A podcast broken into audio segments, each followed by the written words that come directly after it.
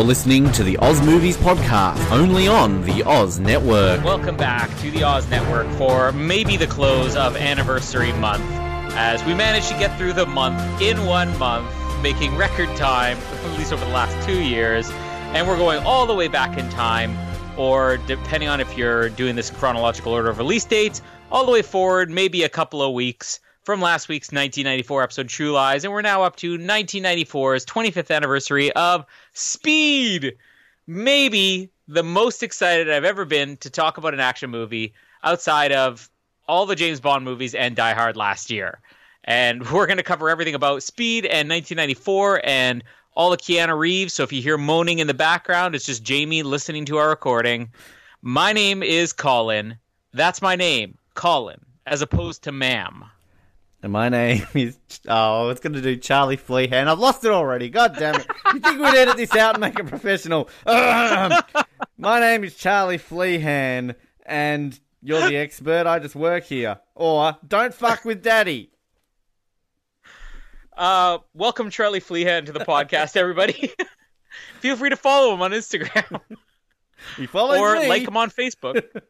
Join dozens of others who like him on Facebook, and I'm sure LinkedIn and everything else. But uh, let's get right to it. Speed.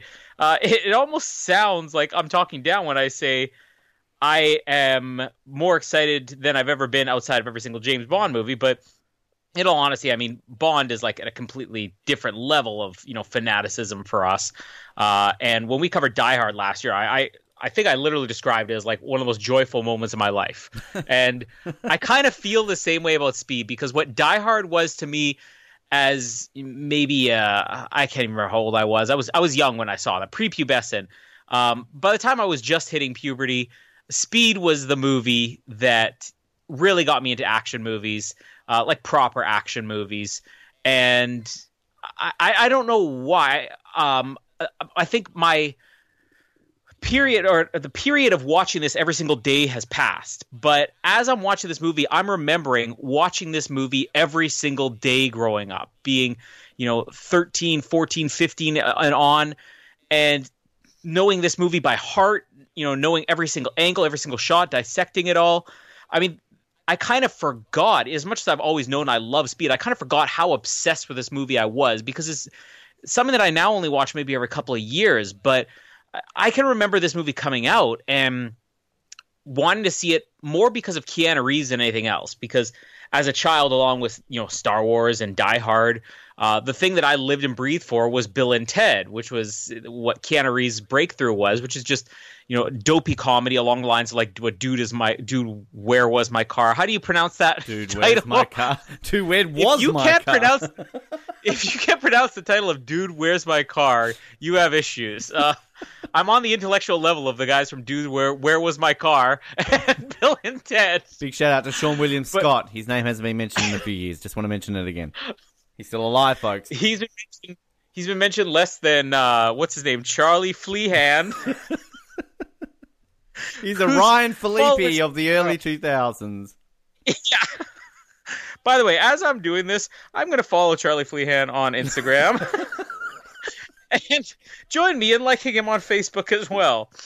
Uh, but anyways, I was obsessed with Bill and Ted, and uh, you know because Keanu Reeves was in that, I kind of found myself always want to watch every movie with Keanu Reeves. And when I go back and I look now at the movies he was making around that period, trying to get taken seriously as an actor, I'm kind of glad that I didn't find my way to watching my own, own Private Idaho or um, Much Ado About Nothing. These movies that uh, somebody just hitting puberty would have had no interest in.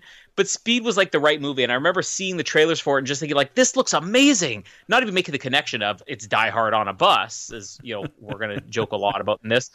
Um, and I remember getting so jealous because it was an R-rated movie, and you know the rating system is different in Canada. That every single province has a different rating, but this was still rated R here, I think, and. Uh, my br- the way that R ratings are in Canada, it's different than in America. An R rated movie means if you're under 18, as long as you have an adult, you can get in. Here in Canada, an R rated movie is nobody under 18 is getting in. Now the exception is if you go to a drive-in movie theater, you can see it. Um, my mom didn't have a car, uh, or at least not at that period. She didn't have a car or wasn't able to drive. And I remember my brother going over to his friend's house for the weekend, and they went to the drive-in theater, and they got to see, I think it was True Lies and Speed, and just being so jealous. And of course, this is 1994 when it took, I don't know, like six to nine months for a movie to come out on on video. And I was there like first day when it came out on video, and it was one of these things where I think I watched it three or four times by the time it went back the next day. And uh, you know, I, I couldn't get enough of the movie. I, we never owned it, but we you know made a recorded copy of it uh, after renting that on an opening day uh, of the video store. And I still, every time I watch this movie, I still feel jealous. It's so weird because I've seen this movie way more than any other movie uh, uh from the 90s, probably with the exception of maybe Apollo 13 or uh, The Phantom Menace. Um, possibly like The World Is Not Enough might be up there just because of how much I love James Bond but I've seen this movie so many times, and yet every time I watch this, I'm still jealous, and I still feel like, oh, I wish I'd been able to see this in the theater because as many movies as now get released, you know, 20, 25th anniversaries, I've never been able to catch this one on a big screen, and so uh, if my brother happens to be listening, which I know he does every once in a while, uh, you suck, and um, if Speed ever comes to the theater or a drive-in theater, you owe it to me just because uh, I didn't spit on you and disown you as my brother because you got to see it first. I love that. If my brother's listening, uh, which he often does, uh, you suck, and you're out of the family. well, I once saw this movie about a bus that had to speed around a city, keeping its speed over fifty, and if its speed dropped, it would explode. I think it was called the bus that couldn't slow down. Ah, we spoiled it last episode. Um, still funny. I was seven when this movie came out, um, and R is the same in Australia. So you know you got to be eighteen to see it. I, I don't think it was rated R in Australia. It might have been rated. Oh gosh, I think it was only rated M, which is mature audiences. You know, fifteen and under. You know, recommended to have somebody with a parent. Uh, MA is like restricted. You've got to have someone fifteen and over with you. Um, but I re- just would have seen this one of the many times that dad would just put a random movie on on a Saturday night, like action movie, and then again just loving this movie, constantly watching it. I think I might have even seen Speed 2 first from memory, and then I went back and watched this. Perhaps, maybe I have a vague feeling that when Speed 2 came out, we got it on video, and then dad was like, oh, we need to watch the original. So possibly that's it. But um, yeah, I mean, I, I, maybe didn't watch this as much as you did. I was sort of one that I'd watch every now and then. It, it seems to be, I think, a film that was always on TV late at night, and you're like, "Ah, oh, Wicked Speed's on. I'm going to watch it." Um, but I think we've, you know, we we talked a bit last week about how we're sort of becoming the Arnold Schwarzenegger network. Um, I think we're becoming the Jan de Bont network. We've now this is the third out of five films he's directed we've covered. Uh, we've just got to tick off The Haunting and Speed 2, and we've covered every single film Jan de Bont's directed. so um, we're, we're, nearly we're a full set, nearly. Um, I've never seen The Haunting, but I can stomach Speed 2 Cruise Control. What happened to Jan de Bont after this movie?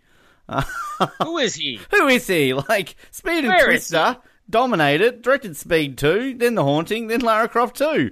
And now he's off uh, think... hanging off with Seann William Scott or something. I think the last two movies you mentioned explain what happened to Jan Bond. But uh, you know, I great. This is a fantastic movie, and I mean, I'm probably not as excited as you to cover this one, but I think we've chosen, with the exception of one film, three very good movies for anniversary month this year.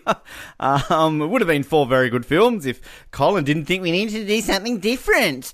Um, no, I never get two hours of my life back let's go back and listen to the end of the book of Henry, where it was a very mutual decision, and you're the one who said the notebook is 15 years old. and then Ben wished he was never born. That's why I'm now Charlie Flehan. Um, I've said a lot of bad Charlie stuff Flehan. on podcasts over the years, Colin. That was the worst. Hey, let's do the notebook. Uh, I'll have Manifa all over again. Thank you very much. oh no no no no! Bad memories.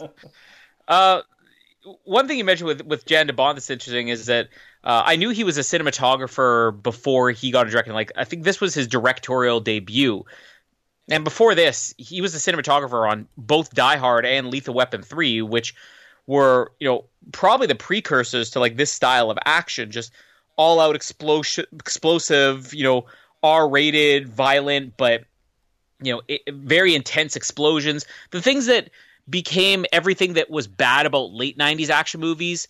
He was really at the forefront of it being good action movies. And I think that's what always surprises me when I watch this is how well this movie holds up and how good it is in action movie. I mean, there's nothing about this that's even dated. I mean, the only thing that would really date this movie is the cell phone that he takes from Toon Man, and even that, I mean, it's it's it's not like it's featured prominently. You know, I don't think that uh, I feel like this same movie could be released today, and you wouldn't have to change anything about it really, and it would probably still be as big of a hit, and maybe even bigger of a hit. But I mean, at the time this came out in '94, I, I kind of allude to this in the last episode. Like this was like a phenomenon, even though if you look at like the overall box office, yeah, it was huge. It was like the top ten highest grossing movies of the year, eighth place overall. We'll get into that in the end, but this was just the movie that everybody was talking about. It was similar to something like you know Mission Impossible Fallout when it came out, when it wasn't like it was ever going to make as much money as Avengers Infinity War,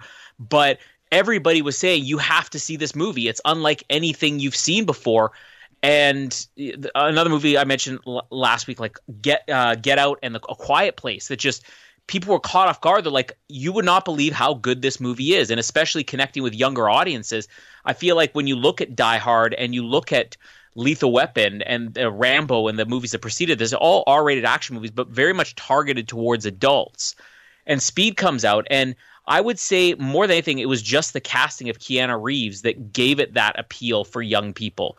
Where even if they couldn't see it when it was in the theater, I mean, I could remember just for a couple years after this, everybody talking about Speed at the same level you hear people talk about Marvel movies today or Star Wars movies. It was like a full fledged phenomenon, and uh, Keanu Reeves, I mean, he skyrocketed, even though he was quite famous before that. He skyrocketed, and I'm really interested to talk about, you know, how he. I'm not going to say sabotage his career because uh, I think he he took a very interesting route, but he intentionally avoided not just doing a Speed two, but really making a career out of being typecast and intentionally pick, pick these things that were never going to achieve this level of fame. So it, it's weird for people I think who weren't around in 1994 to hear how big Keanu Reeves was. But uh, like as much as Speed was a phenomenon, it was Keanu Reeves that was a phenomenon. And the young audience he brought in was huge because if you look at action movies after this, you know, within a few years we're getting the Fast and Furious movies, and now all of a sudden all action movies seem to be targeted towards 14, you know, 15, 16 year olds. It's a very interesting concept that on paper kind of sounds dumb. That let's make a movie about a bus that if it drops below 50 miles an hour, it's going to blow up. Like, it, it's legitimately something that sounds incredibly dumb. But it's also something mm-hmm. that you would think to yourself, well, that's a very basic idea. Why has that not been done before? Um, you know, mm-hmm. you can put this possibly in like, you know, a weak Law and Order episode or NYPD Blue or something like that in the 90s. But the fact that it worked so much and that it is such a huge deal of a movie. It, it really is incredible. And I am going to probably offend you a lot here, Colin, when I say I've never seen Bill and Ted's Excellent Adventure or any of the Bill and Ted movies. Um, the, my first, sure. my first taste of Keanu Reeves, um, you know, if it wasn't Speed, would have been The Matrix. So I kind of never got to see him in that sort of typecast, dumb sort of stoner guy before he did a movie such as Speed. But I am I don't want to say a, what's the wrong thing to say a closeted Keanu Reeves fan. Cause I don't think it's something you need to be afraid, uh, ashamed of being a Keanu Reeves fan because I think outside of movies, this guy genuinely seems like a, a, a humble, decent human being. Mm-hmm. The fact that he legitimately catches the subway to work and uh, what was it like uh, the sad Keanu meme that went around for a while, and just just he just seems just like a normal guy who's obviously you know reached high, huge levels of fame, but just acts like a normal bloke. Like he just doesn't have to mm. go out of his way to be anything different. So I've always been a Keanu Reeves fan, and I always watch this, and yeah, it's it's definitely Keanu's movie. I love Sandra Bullock too. Um, still, it's mm-hmm. weird to hear the words Academy Award winner Sandra Bullock in the same sentence, but I still go with it just because I like Sandra Bullock. Um, and Jeff Daniels, who's playing Yeah. another guy called Harry in 1994 in a movie. so, um, two movies in 1994. I appreciate Jeff Daniels playing the, the character Harry. So, just everything about this movie kind of fits in well. Uh, Dennis Hopper as well. I always do get confused with the two Speed movies. I think, was this one with Willem Dafoe's a bad guy, or Dennis Hopper? Uh, which is probably a bad thing because everybody wants to forget Yeah. that there ever was a sequel to this movie. But um, yeah, it's crazy. It's it's really crazy that a, a, a film with this plot is so darn good. Um, and I, I, do, I do have to agree Yeah. with you. I think it would work today. Uh, the only other reference I think maybe is a bit dated is let's drive a bus around an airport for a while with no implications and blowing up a plane. maybe that might slightly be dated, but who knows? Uh, it's important also to mention, like you said, Sandra Bullock, because uh, I don't know if this movie came out and made her an instant star. Uh, it was sort of as time passed, and I think Speed started to develop a bigger audience over the course of a year. That everybody remembered, oh yeah, the girl from Speed, but like the chemistry between her and Keanu Reeves was so important for this movie as well. And within a year of this coming out, or less than a year, she has her next starring role while you were sleeping, and that becomes this massive hit. And then suddenly Sandra Bullock is the most bankable actress in Hollywood. Uh, so you get Keanu Reeves and Sandra Bullock both reaching like uh, unbelievable success, and then somebody like Dennis Hopper. Well, you know, even though it's not like Dennis Hopper came out of this and he's like, I, I demand five million dollars for my next role, but there was so much association with Dennis Hopper and like appreciation just from fans. And like you said, you know, Jeff Daniels and, and Joe Morton. Oh, come on. Like, who doesn't love Joe Morton? And these are actors similar to like we were talking about Galaxy Quest. Um, I, I different from Galaxy Quest. We were talking about how these actors just the Galaxy Quest in some ways was like the best thing they ever did, and even True Lies. I mean, there are a lot of similarities with our anniversaries this year, uh, other than the Notebook. But um, just the fact that we're 25 years later and if most people see Dennis Hopper, they're going to say the villain from Speed. If most people see Jeff Daniels, they're going to say Dumb and Dumber or Speed. Alan Ruck. I guarantee. Alan Ruck, yeah. Probably almost as remembered for Speed as he is for Ferris Bueller. and Twister. Uh, I and Twister. Um, and and for me, Spin City. I, I'm so Ah, excited. yes. You know, just that this gave us Alan Ruck post Ferris Bueller. I love Alan Ruck. oh, I'm Hashtag- choking on choking on my love for the man. Alan Ruck month coming next year to the old Yes! network. We could totally probably, do it. We could probably get him on the show. Oh, if we did, like I would lose it. I I'm, I love Alan Ruck so much so that like Ferris Bueller is another one, kind of like Bill and Ted, like a childhood favorite movie of mine. I think a childhood favorite movie of Yeah. everybody from our generation, uh, and yet. If we interviewed Alan Ruck, I'd probably talk to him more about Spin City than I did. So, for, sorry, Joey uh, Slotnick, um, but you may have been yeah. replaced. We'll get him on to co-host with us. oh too. God, yes, please. Uh, but like, yeah, the, the cast is huge. Uh, Jan de Bont, like you mentioned, Graham Yost, the screenwriter. Now, just mentioning like you know the simple plot, like you think somebody would have come up with this. Graham Yost uh, came up with the idea for this movie because his dad was telling about some old movie where it was about a train that couldn't slow down, and years later we would get the train that couldn't slow down, speed knockoff, Unstoppable with uh, Chris Pine and Denzel, which also was a pretty good movie. Uh, but Graham Yost came up with the idea for this and decided to place on a bus for whatever reason. And this guy, if you look at his filmography, I mean, involved in so many of the best and worst action sci-fi movies of that era. You know, he follows this up with Broken Arrow, another one of my favorite movies from the '90s. Uh, Firestorm with Oh. Steven Seagal, I think that was. No, that wasn't Steven Seagal. That was some football player. Um, Often confused. Hard Rain, which I tried to start watching again Chubby last night Rain. with Christian Slater. Chubby Rain. Gotcha, uh. Mission, to, Mission to Mars, which I kind of consider a guilty pleasure of mine. Which is that Uh, one? and is it's that really the fa- There's there's two Mars ones that came out at the same time, isn't there? Is that Yeah. the um the? this is the Sinise one. Oh right, what was the um the? Oh, why have we gone blank on his name? Planet Yeah, that was. with Val Kilmer. but then that's the one with um Tim what's his face from Shawshank Redemption, right? Where his head blows up. Oh, yeah, Tim Robbins. Yeah, Tim Robbins and Gary Sinise were Mission to Mars. Right. Yeah, I always get those two confused. Anyway, sorry. Uh, but yeah, like Graham Yost has since gone on to really uh, find his career in television, doing uh, writing for uh, like the Pacific miniseries Falling Skies, The Americans, one of my favorite shows. Uh, I mean, everybody got a huge boost off of this movie, and it almost feels fitting that we should start talking about it. We've waited 25 years. Why don't we jump into the movie? Um, let me take back what I said earlier.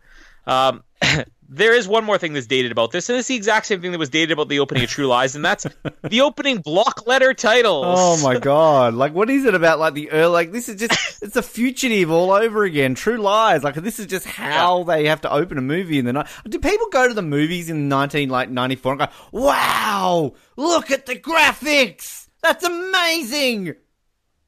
Do you think that these would look cooler if they was re-released in 3D today? I want to see cheesy block letters in 3D. I'm not kidding. I hope that we go to the like movies in 30 years time and we look back at like when Marvel does like a 20 minute introduction, you know, like with the MCU. Yeah. Go, oh god, that's so dated. Like, yeah.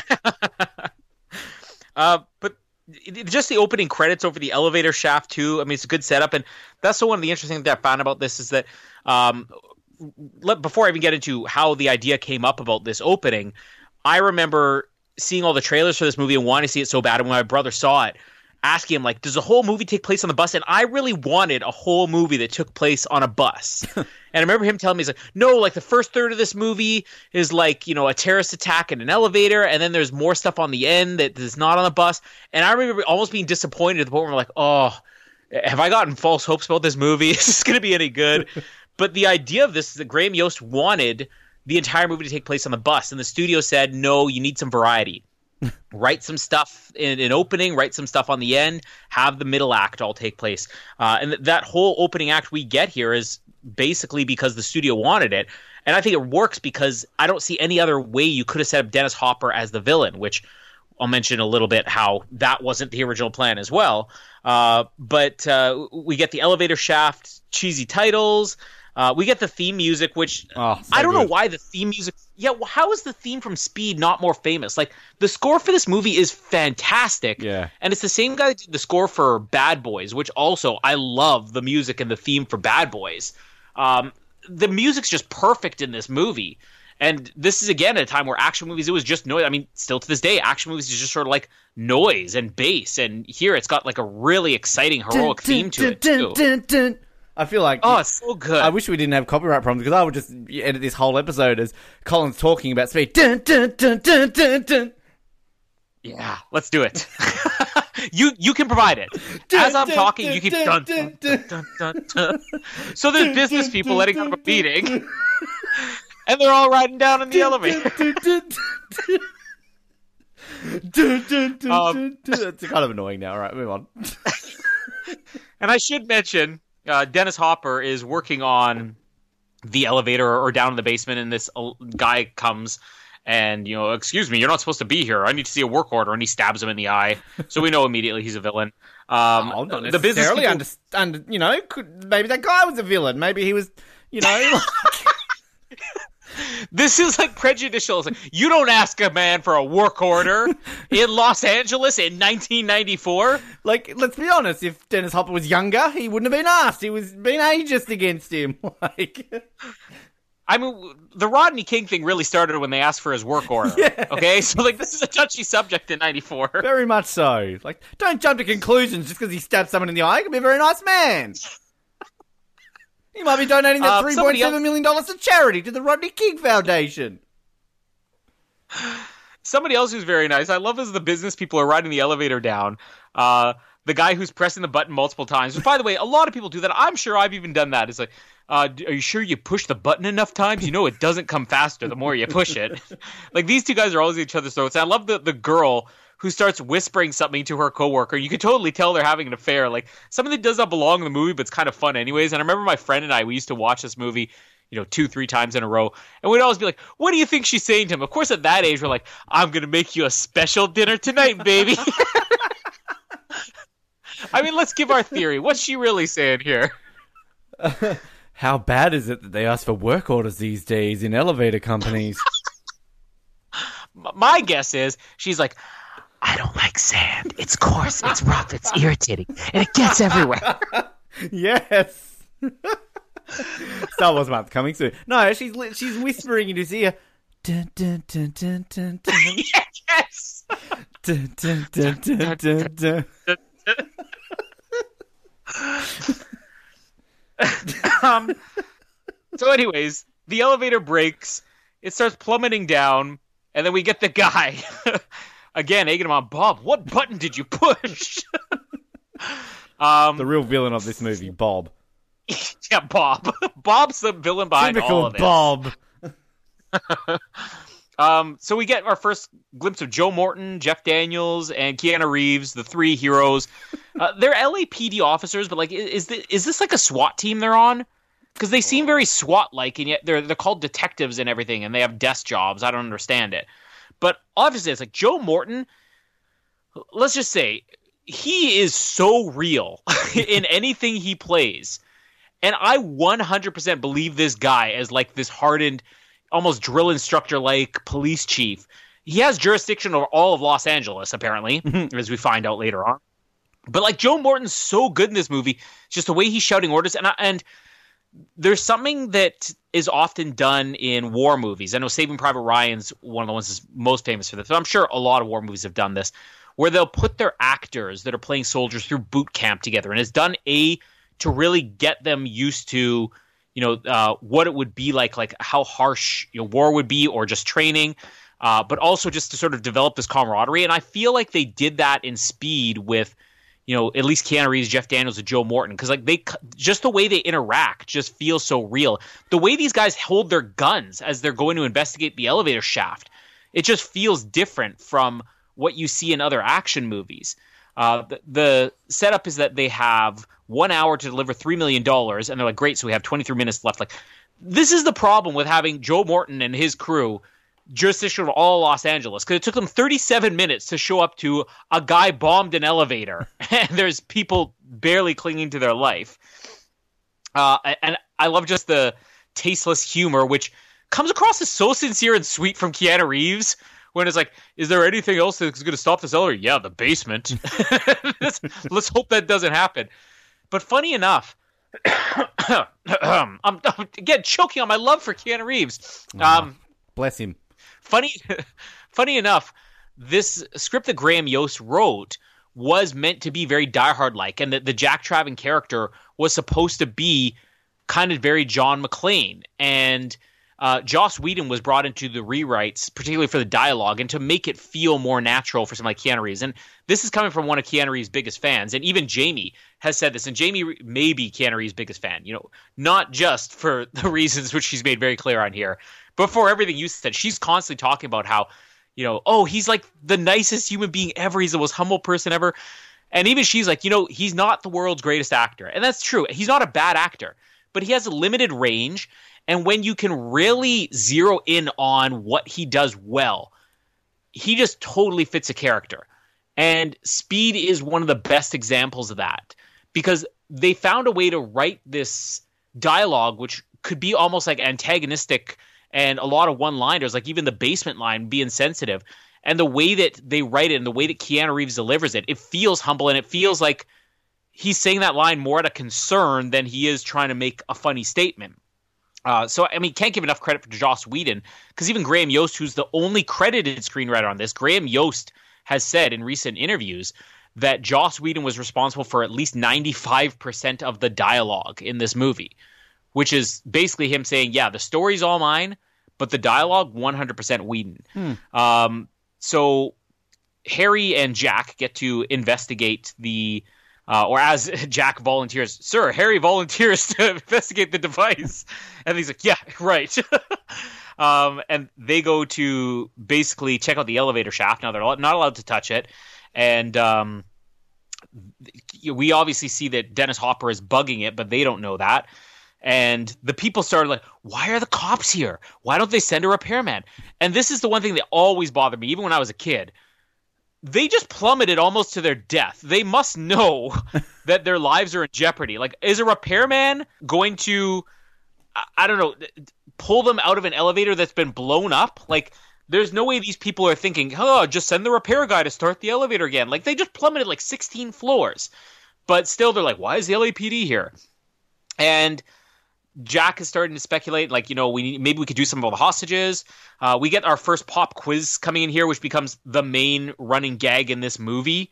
Uh, when he's asking him this scenario. He's like, and you really get the idea that this is sort of a mentor and uh, apprentice relationship where maybe Jack's new to this, and hey, I'm going to give you the elderly guy as your partner, the elderly 40 year old guy as your partner.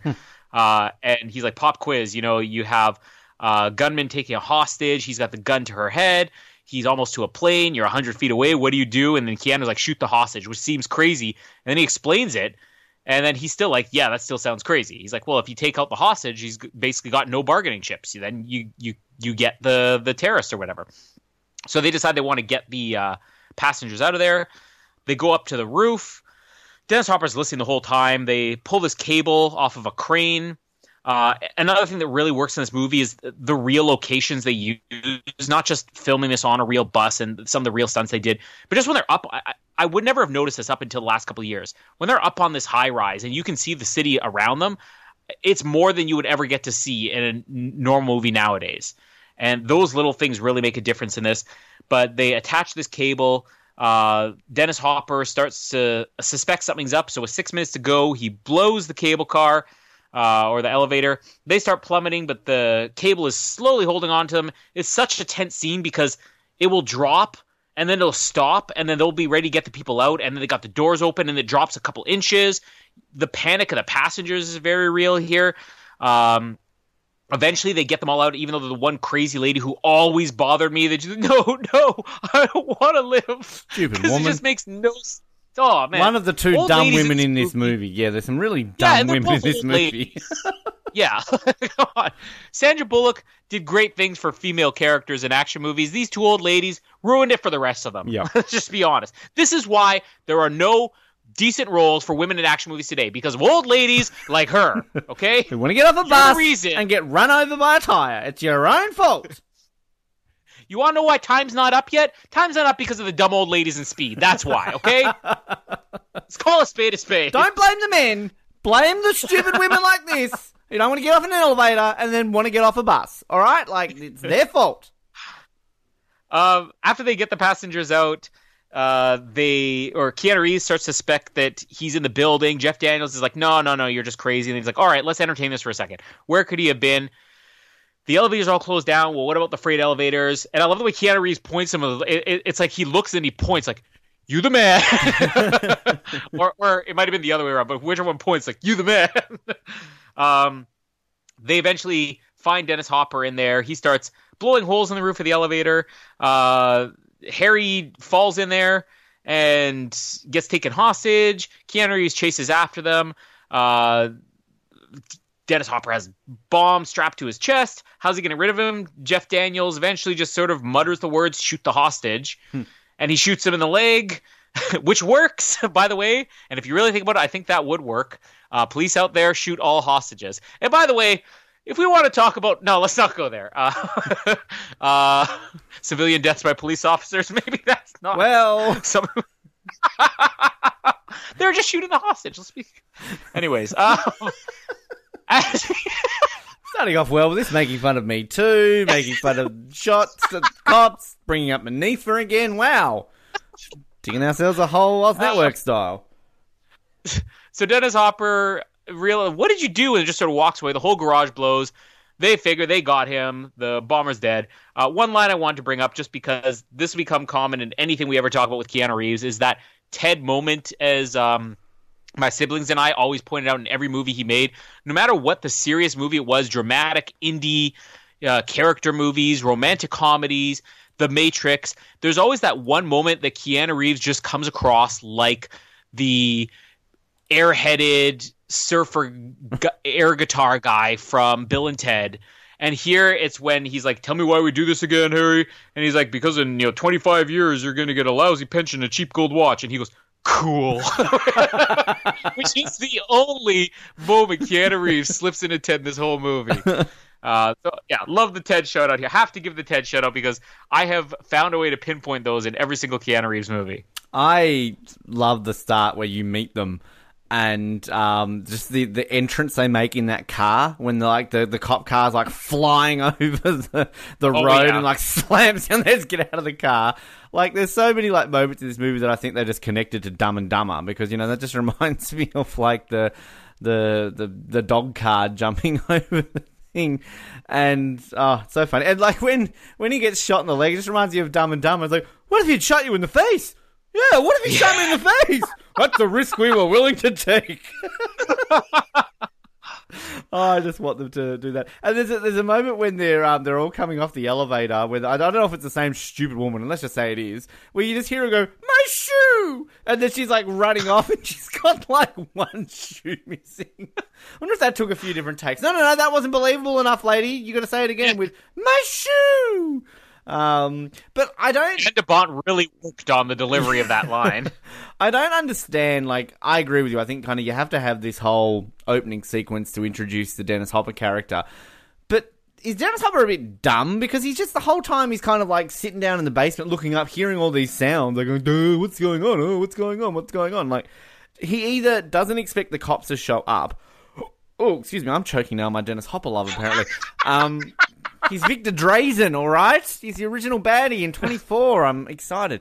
Um, either that or he's just like playing. Like I don't get his logic because there's just all those shots of him staring up, like, "Oh, what's that noise? Oh, it sounds like the cops are there."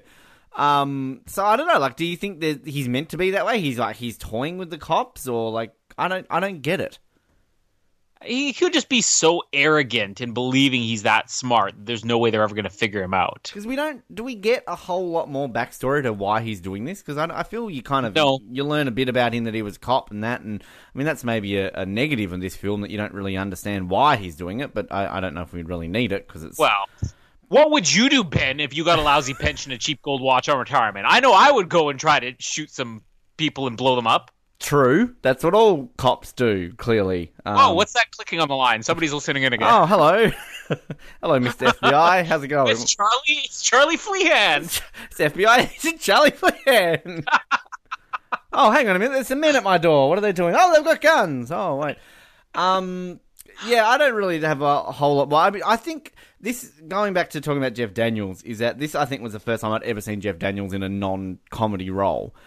And somebody myself who probably watched Dumb and Dumber as much as you watched Speed in the '90s, you know, just absolutely obsessed with that film. It, it was just it was interesting to see him in this role, but I mean, he's he's a great actor in, outside of comedy Yeah. anyway. I mean, I don't know if you ever watched The Newsroom, but um, just such a great actor, Jeff Daniels. So he's got a lot of range, uh, unlike our man Keanu. But got it. Let's let's be honest. I, I'll speak on Jamie's behalf. He's a good-looking rooster. Like he pulls off the uh, the SWAT clothes pretty well, and um, yeah, I mean, Well, you know Yeah. what? Uh, I mean, I, I can speak on Jamie's behalf. She she's not nearly as crazy about Jeff Daniels as she is Keanu Reeves, but in this movie, at least, Jamie was into Jeff Daniels. Oh, I think everyone should be. Um, and Keanu and just everyone in this film is attractive. Dennis Hopper has his moments. All right, like of a- Gigantor is such a sexy man. Alan Ruck. Mm. I'm at the airport. I've already been to the airport. oh goodness. Um, the the whole crane situation, like there is. Uh, I guess the only thing about this movie as well that maybe wouldn't work today is kind of in action movies where they try and be slightly more, I guess, realistic. And this is the, the fun of '90s action movies. Is that you kind of analyze this like they've got what like they've shown up with 30 minutes remaining yet they can go all the way up to the ceiling get this crane put it all the way down on the elevator clip it on everything's going fine um, I don't know if that quite works out that way. And again, it's the age old rule in a movie or a TV show. You don't see a body, they're not dead. We know Dennis Hopper's about to show up five minutes later. Spoiler alert. Um, but Was that explosion in the garage so big that they couldn't find the remains of like any part of him? Like they couldn't find one tooth. well, is that what he says later on when he says like, "Oh, it's an explosion so big they don't even bother looking for body parts"? Like, is that kind of meant to be like his way of getting away because he just he knows how these? But how does he take that bomb off so quickly? Well, like, and not to sound inconsiderate or anything, but like the World Trade Center blew up and they found bones and you know parts of to identify tons of people.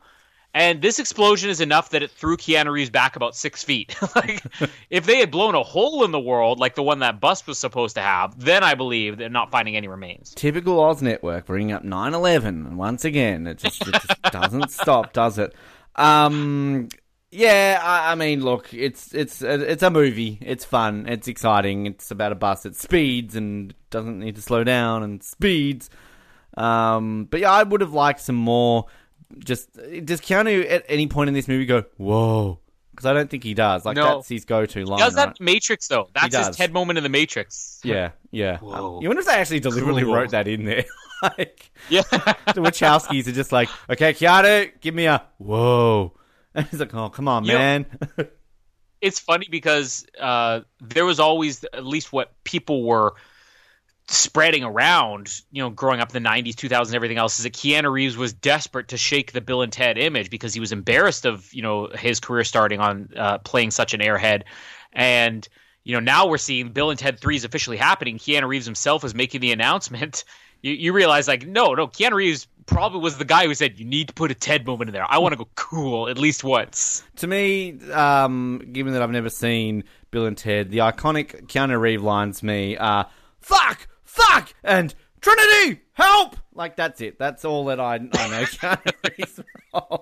Wait, wait, wait. Pain heals, chick stick scars, glory lasts forever. Which, by the way, just because I don't know, I, I'm, I'm one way or another, I will find a way so we can cover the replacements next year for the 20th anniversary. We watched that movie that nobody ever thought. I made Mallory watch that recently. Oh, me too. Yeah, Been Me too. I watch that all the time. What's his name Uh, but Keanu Reeves. No, no. no. That's right. I thought it was that one movie that he went by um, Charlie Flehan. Uh, You're- but no, You're, the- you're talking about Orlando Jones? no, no. I meant the character. Like, what's Keanu Reeves' character's name? Oh, Shane Falco. Shane Falco. I knew that. Yeah, and Gene Hackman. Yeah. What's he doing these days? I haven't seen him in anything for a while. Uh, he's dead. Gene Hackman. Gene, Gene Hackman die. Oh, I don't know. I'm just guessing. He's old enough to die, isn't he? Oh wow, this is like um, just labeling things. He's not dead. He's eighty nine. didn't say I said that's a guess because he's not in anything and he's old enough to be oh. dead. That was great. my You know he's gonna die now in the next twenty four hours since we've recorded this. We Oh man, we Gene record these like a month in advance. Great. We're gonna So- sound really inconsiderate. They're going to sound very inconsiderate now. People are going to listen to this. and Go, oh, well, look at them laughing at the death of the iconic Gene Hackman. Probably stepped in to like stop Harvey Weinstein's suicide bombing and died in the saving a bunch of other women. He's a he's a national hero, and here we are laughing about him. Good job, Colin. But you know, to date this episode, it's just a good thing we still have Roger Moore with us. Yeah, oh, Uh, yes. So let's move on. So glad Roger Moore's Um, still alive. The uh, medal ceremony comes next, uh, which I, I, I guess they're getting this. It's it's one ceremony once a year because there's like eight other people on stage, none of which were there for this incident. So Gene Hackman's getting you excited too. ah, refreshing. Okay. Uh, That was Colin Hilding drinking Coca Cola, refreshing to the taste. Buy now from your local store. That's Coca Cola. uh, you know who? Never mind. Uh, on. You know who also drinks Coca Cola? Gene Hackman. Sadly dead now. It wasn't the Coke that killed him. Drink Coke. Pepsi sucks. We're like Gene Hackman's dead. Larry the Cable Guy's a pedophile. We're just throwing everyone under the bus, aren't we? I think I called him a pedophile. I think I called him a rapist. That's something a bit different. wow. So much better. Jesus. Anyways, the brave men get their medals here.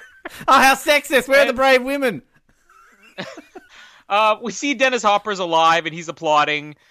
So uh, no suspense. He's still there.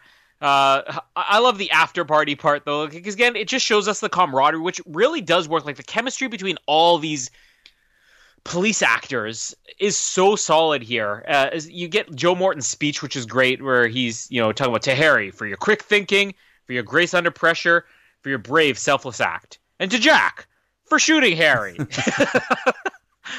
uh, just their their response to this is great, and then the uh, the the drunken conversation where Jeff Daniels basically I guess you would consider it as "I love you" speech, where you know I'm such a lucky man, I'm still alive. Uh, but he says something really weird here, where he talks about you know how lucky he was, where he's like six inches off of the mark, and you're they're giving this medal to my widow. Now they shot him in the legs, six inches off his mark. is either going to be his kneecap or his penis.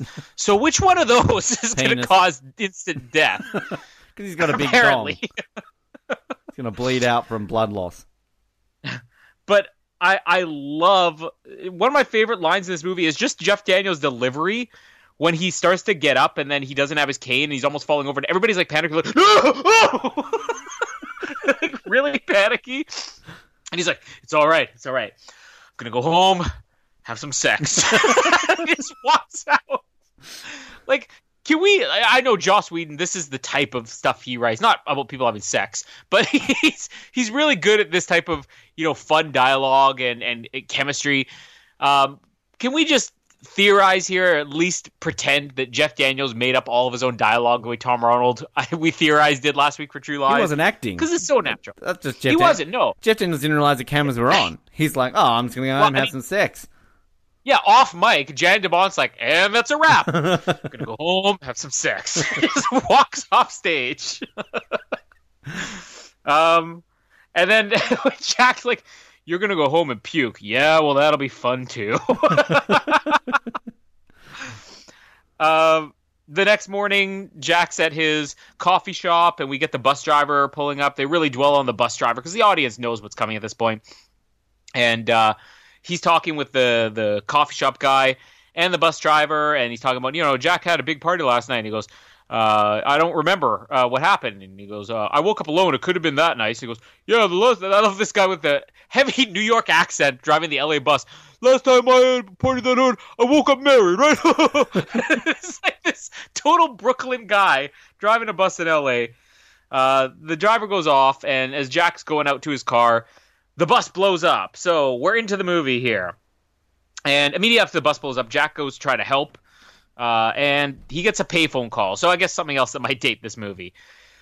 And it's Dennis Hopper on the line. So now Jack's like, oh, he's oh, the audience didn't know that. No. Keanu Reeves, um, but he's basically saying there's another bomb on the bus, and these are the rules. Nobody gets off the bus.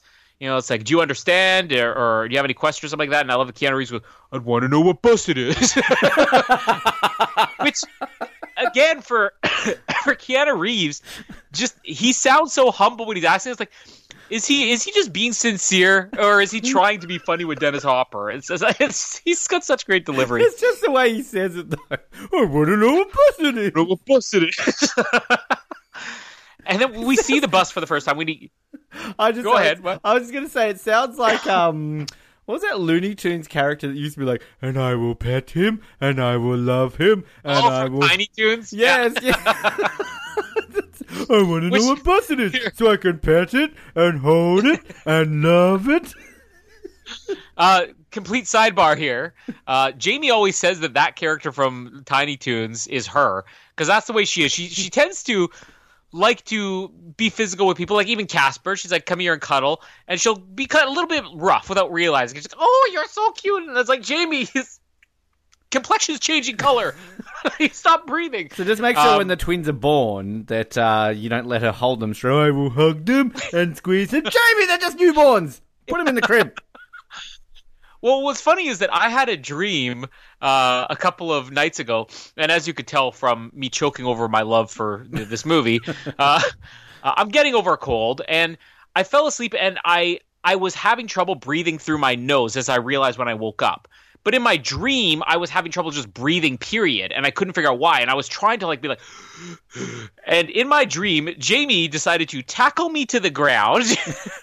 place one arm over my chest and the other one over my mouth and she was she wasn't like trying to kill me but she was like shh it's okay it's okay and try to comfort me and here i am i'm try- I, in real life i'm having trouble breathing which is manifesting itself in my dream where i'm like and i'm thinking to myself like i'm gonna die and jamie's not gonna know she's the one that killed me and then i panicked and woke up I, So- I'm, I'm just uh, expecting that to happen one day. I'm just expecting to get like a message from. Jamie one day going, "Oh, Colin can't record today. He's dead." like what? It's like I killed him.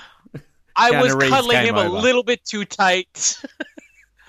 Ooze started coming out. There was a lot of blood. I thought it I was. didn't stop. I thought it was strawberry sauce, but it was blood. Um, his eyes popped out. That's. Jamie. Um, where was I here? Oh yeah, so Keanu Reeves is hang- basically dropping the phone just as he's giving him which bus it is, and he rushes to go there. And I don't know why I never caught this, or maybe I caught it and just never registered with me.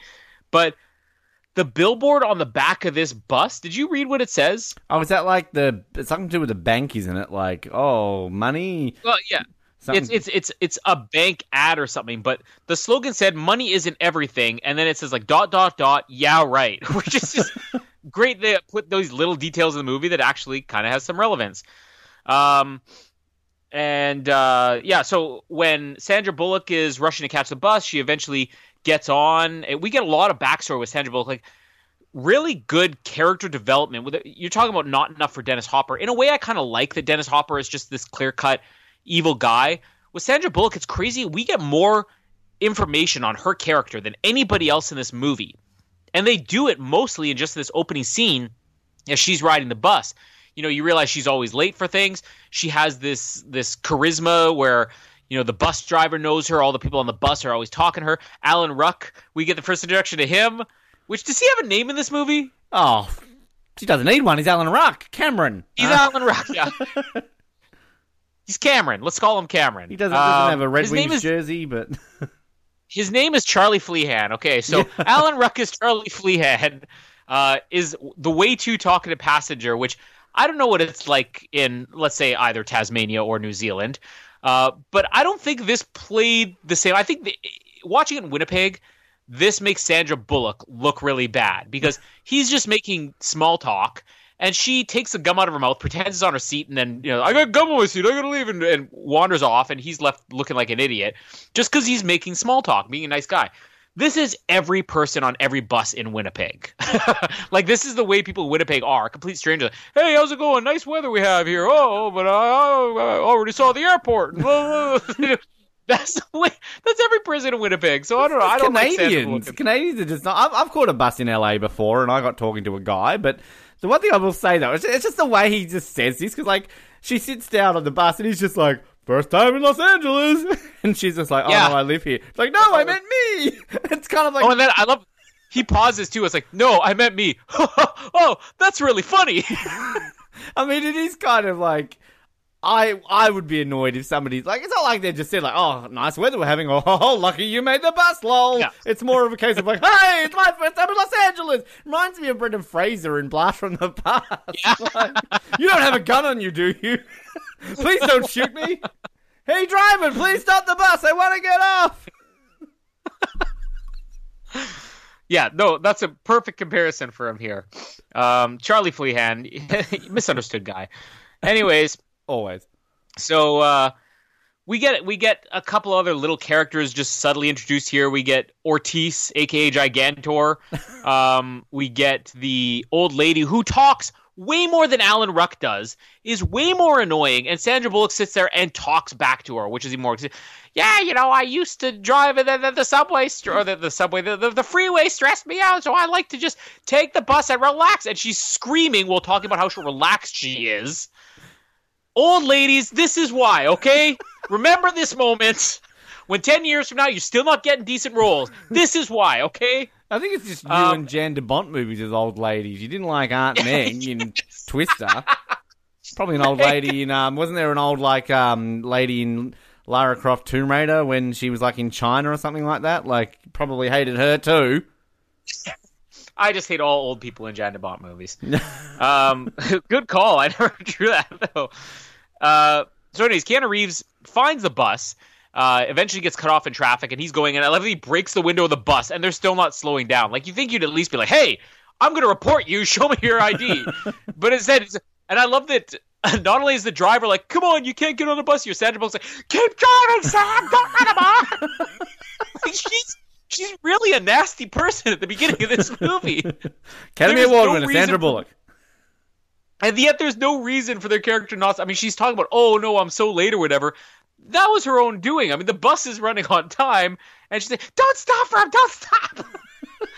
um, you, you, think none of this would have happened if Sandra Bullock had said, "Come on, Sam, stop being a dick." Yeah. like, if she had just stood up for this poor guy trying to get on the bus, it never goes over fifty. And then what? Let's talk about that too. What is Dennis Hopper's plan? Because what obviously happens here is that Keanu Reeves ends up having to commandeer a vehicle where we get Toon Man, who comes back in Speed 2, Cruise Control, um, who's a great little character, and he's struggling to get the bus to stop. Um, and it eventually goes over 50. So I'll cover a few more things here, but just I have to ask the question to you Does it bother you that if Keanu Reeves gets on this bus, all he has to do is say, All right, hit the brakes, put it in park. Okay, everybody sit here until we figure this out. What is his plan if it doesn't go over 50? Yeah, I didn't quite think about it that way. But like even even then, you got to think about other scenarios because what if we can't find the bus in time, and then all of a sudden this bus doesn't know, so it's cruising along the freeway, clicks onto fifty, brakes, boom, like that's it. Okay, Yeah. cool. Sorry, well I'm not going to give you money now. You killed second- him, so you're under arrest. Plan there's no backup plan. It's not like with the elevator where he's like, I'm going to blow it once, and then I'm going to have the brakes rigged so I can blow it a second time. When this bus blows, that's all he had. So yeah, not maybe you're right. Maybe he's not the smartest terrorist ever. And the thing is, I got to say, 50 miles an hour, which is 80 kilometers an hour. I've just done the uh, the conversion. Like that's pretty fast. And there are lots of times in this movie where you actually look out the window. That bus is not going 50 miles an hour. No. like, like even again, you got to think the logic of this because he's got to. I mean, stop, stop yourself talking. I mean, the logic of this. It's a movie about a bus that drops below 50 miles an hour. It's going to blow. There's no logic behind it. As I said at the beginning, this movie shouldn't work and it does. Stop shitting all over this movie, all right? Um, yeah, I'm just going to stop myself. Move on. I don't All right. want to. Sh- the science of speed. Um, Would this work? But but let's be honest, the Toon Man stuff is fantastic. hilarious. Uh, and I, didn't love that as this. soon That's, as he, that's not a stolen vehicle. Yeah. It is now. He's like, this is this is not a stolen vehicle. This is my vehicle. It's not stolen. It is now. And then I love this guy keeps freaking out. He's like, no, you gotta slow down. No, look out for that. No. Hey, that was a nice move, man. Maybe the funniest part of the whole movie. You got And insurance? he's like- yes. Boom. And then as as he he's trying to catch up with the bus, and I love that we get Gigantor here. Go, that man's sure got a hard on for this bus. And they get in front of the bus, which again, it's so intense. Like we're talking about how fun some of these lines are and everything, but like this still gets my heart racing watching it now because you know that the speed's approaching 50 and you have Reeves swerving around these vehicles and these are real stunts they're doing. Like you said, sometimes, yeah, they're obviously not going 80 kilometers or 50 miles here, but they're still going fast. And when they pull in front of that bus and they're trying to get the attention, the way that this is presented, where he's like, I want you to, you know, it's like he's trying to yell him first, there's a bomb on the bus, and two men, there's a what? and eventually has him write it. And they're trying to steady the sign, and which there's no way he's going to see that sign. Uh, it flies out of his hands and it lands on the windshield. The way that they zoom in on the bus driver's reaction, like all credit in the world to the, the guy who plays Sam, the bus driver. His reaction there still gives me chills because this is kind of a fun action movie, but you got to think if this happened in the real world, this would be terrifying. This is the equivalent of like like terrorist attacks we see today. You know, there's stuff in the news, you know, a couple times a year, these major things like this or hostage crises that are legitimately terrifying even to watch in news. We watch this as a movie, but when you see that bus driver's reaction, it's the one point in the movie where I watch this, I'm like, oh man, if this really happened, like think about this. Uh, so it's crazy.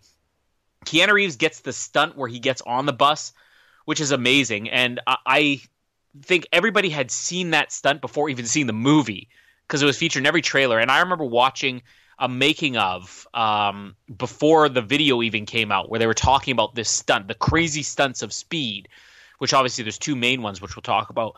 So the main stunt here that happens where Keanu Reeves is driving alongside in the car and he jumps from the moving vehicle onto the moving bus. That stunt also was done for real with Keanu Reeves. And I remember I think they did like five takes of this. And I remember watching that featurette or whatever. It was on TV or a movie channel or something like that. And seeing them do this stunt and it, it's it's it always reminded me of the uh, live and let die stunt with the uh, the crocodile jumping over the crocodiles and how I saw all the footage of that and how some of them were like near misses. It's great if you get a chance to watch this stunt be done because it is very impressive. And uh, just the fact they did these stunts for real, and that's one of those iconic. We talk about like the iconic moments of True Lies. I think this movie has two very clear iconic moments, and they're both stunts, which is for a movie that's a lot of fun and funny and has you know incredible chemistry with its actors and all that the, I wouldn't even say this is overall a huge stunt movie because the majority of the action that takes place, you're not seeing a lot. It's more just what's implied. But this jump here, like, let's just well, let's let's kind of end it off here. He jumps and he gets on the bus. Um, when he's on there, he starts whispering to the driver. The passengers, including Sandra Bullock again, because she has so much attitude, are freaking out. Uh, he identifies himself as a police officer. The one guy here pulls out a gun who doesn't speak good English. He thinks he's there for him. Keanu Reeves like, I'm not here for you, man. We're just two cool guys hanging out. and then Gigantor decides to lunge for the gun. The gun goes off. The bus driver's shot. Uh, that starts a panic. Sandra Bullock has to take over the bus. So we'll we'll jump back into the action that Sandra Bullock takes on later. But I guess we'll, we'll cover all that stuff up until there. But mainly just how great does this jump onto the bus look to this day? And is there any image you associate more with speed than this? Let's even put it out there before we get to it the bus jump that comes up later on is that more iconic than this jump, or is Keanu Reeves jumping onto the bus the most iconic image? Oh, I mean the bus one, the bus one. I think the jump is yeah, but I mean that can that almost gets laughed at nowadays. I've seen a lot of sort of like you know it's made top ten lists of like stupid things in movies that shouldn't be a thing, um, and stuff like that. But yeah, no, I, I'd probably say him jumping on the bus would be. Um, I just I want to go back to when Sandra Bullock's like running towards the bus, and you got Dick Sam just basically like, ah, ah, oh, oh, oh Eddie, you nearly missed the yeah. bus. Ah, like, Catch me if you can, Sandra. I love I love the bus driver. just like, oh, come on. Come on, you can do it, Eddie. You're not going to win that Oscar without running up towards the bus. You can do it. Um, and yeah, the the whole the thing that I really like about sort of after you have the the award scene is it just I always forget how quickly it gets straight back into it because I always feel like there's more of a gap in between the opening and then the bus stuff. But I mean, it's just it's literally boom, let's get given an award. Boom, I'm in a coffee shop with New York man, and then boom, the bus blows up. So, mm-hmm. um, I'd want to know which bus. Is this was this always a thing? Like I always would wonder, can you actually ring a payphone? Because it's always a thing in movies, isn't it? That yeah. they can ring it. Like, I tried. You, you can, can you? No, no, no, you can't. Well, at least when I tried, because I remember as a kid, it was before Speed even came out. Seeing that the payphones had numbers or whatever, you tried to call it, and the call just doesn't go through or something. didn't they? Wasn't there a MythBusters episode two where they did something about that, or maybe, or well, if there is, we're covering it next week. Yeah, and you know, you know, another underrated movie which I'd love to cover one day. Speaking of phones, Phone Booth, good movie. Oh yeah, Great yeah. movie. Uh, Kiefer Sutherland, Colin Farrell, uh, Tia Texada from Third Watch plays a prostitute in it. There's a little shout out to that. Um, but I just love the way he's like, he's basically like, you know, oh, I want this money. The bus does this, bus. He just drops the phone, gets in his car, and drives off. Why doesn't he call it in? Like he's like he's a cop. Well, like they, it's got to be the first thing. Dennis right? Hopper says to him when he's on the phone, "Don't even try the radios." You know, like he's disabled them or something like that. Oh, okay. Um, but it's very specific, isn't he? Three point seven million dollars, right? Clearly, yeah. he wants to donate. Like, I, I, bet you Rodney King's legal fees were three point seven million dollars. so it's very specific. Like, that's why he's getting like. But like again, you like just the the underdevelopment of the Dennis Hopper character because it's kind of like, well, why three point seven? Why not three point eight? Why not point three point six? Why not four? Like it's it's a very specific number. Like I wonder if there were deleted scenes where you learn why he's he's wanting this amount of money or something. Um, but the thing that I don't understand is when Keanu Reeves is like, "We can't pull the money that quickly." Literally, when we were in the elevator about like ten minutes ago, you've got um, you've got Mac on the phone going, "We've nearly got you the money." Like this is even in less time. That was yeah, that was an hour. yeah, that was an hour. This is, what, this is like half? two and a half. Maybe it's a Saturday. Maybe the banks aren't open or something. Yeah. Like uh, but yeah, I, I'm with you. Like the, the tension. Like I love the way they zoom in on the speedometer, and it's kind of like you see it, like just getting closer to the fifty, getting closer to the fifty. But you got to, as much as we love Keanu Reeves here, but surely there's another way you can call in the cops that this is an incident because he eventually does call it in. But you would think, like, with him beeping the horn, like, going, stop the bus, stop the bus! Like, you think the first thing would be to show a badge. like, yeah, literally, like, yeah, exactly. Like, not just banging on the window. Like, if you've got a guy running towards the bus, smashing, and the first thing he does is punch the window, Um, I've been on buses in Hobart where you've got dickheads who are like chasing after buses and they've like they're so angry with the bus that they won't stop that they've actually like smashed a window. So the bus driver straight away stops because like they're like fuck Exactly. you, I'm going to call the cops. I'm not like And speed off. He has no problem pulling out his badge as soon as he pulls over Toon Man. Yeah, exactly. And this is Los Angeles, right? I'm in Hobart, a place where there are no guns, right? Los Angeles, everyone's got a gun. Yeah. we saw that on Blast from the Past. That's not a stereotype. That's a legitimate thing. Um, I mean, 10% of the passengers on this bus had a gun. yeah, Alan that's proven got a gun. movie. Like, let's be honest. The first time Los Angeles got my gun. Little old lady Helen, she's got a gun. Didn't you hear the gun go off and that other woman gets run over by the bus? Yeah. Uh, but yeah, I love Tune Man. Just Oh, yeah. so funny, and I always forget that he, he's the one in uh, Speed Two. who's Like, I just bought a condo here, isn't he? Like, it's just like blowing The boat up. driver, though. Yeah. But where is Keanu's car? Why does he have to like still like? He's not gone that far away from his car, has he? Um, Well, he by the time he had stopped his car, because he ran into some type of not a traffic jam, but just uh, he was boxed in. So he jumped out of his vehicle and started running for the bus. So even if he had gone back to his, his car was already boxed in by other ones. and again, someone who's been to Los Angeles, that is the least amount of traffic I've ever seen on a freeway. Right? This is Yeah. not realistic. um, but again, when the sign goes on the the window, again, like great. You're right. Like the, the facial reaction there from the bus driver, I think fantastic. But again, is your first reaction not to stop the bus? like, The bus should Yeah. be blowing up right then and there, not like fuck. There's a bomb. I'm gonna go faster. Uh, I wonder if anybody in real life, any terrorists out there, actually thought, "Hey, plot of speed, good movie, gonna do that." Yeah.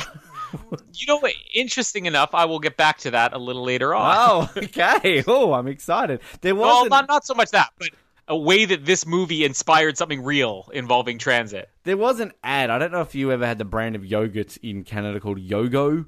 Um, I believe it was an Australian brand, but like a lot of the ads in the '90s, they kind of had like this gorilla, and it was just it was all like claymation sort of stuff. They were really funny ads, and they did do a parody of Speed. It was like if this bus drops below 50, you gotta blow.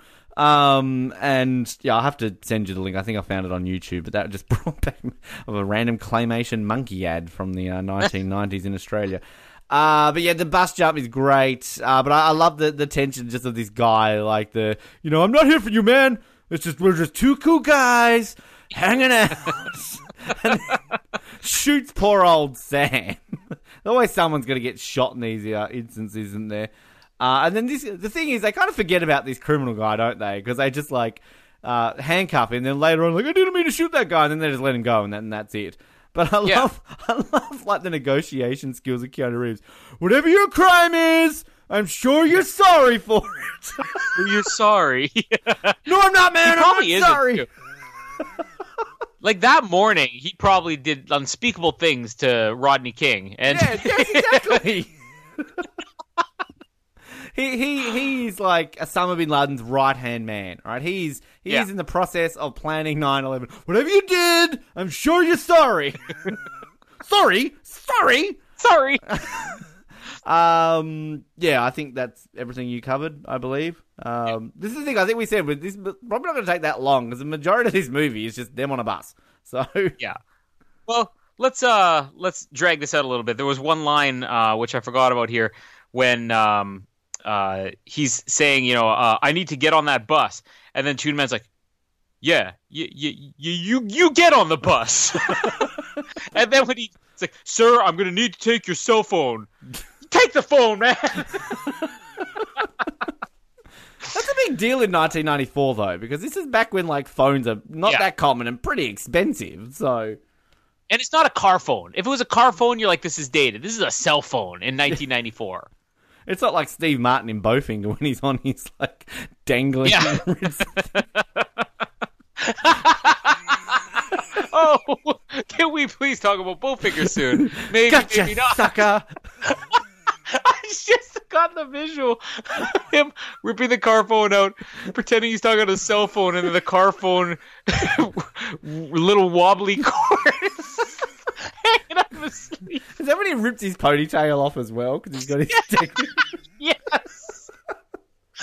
Oh, Bowfinger, please. This is the greatest anniversary month ever.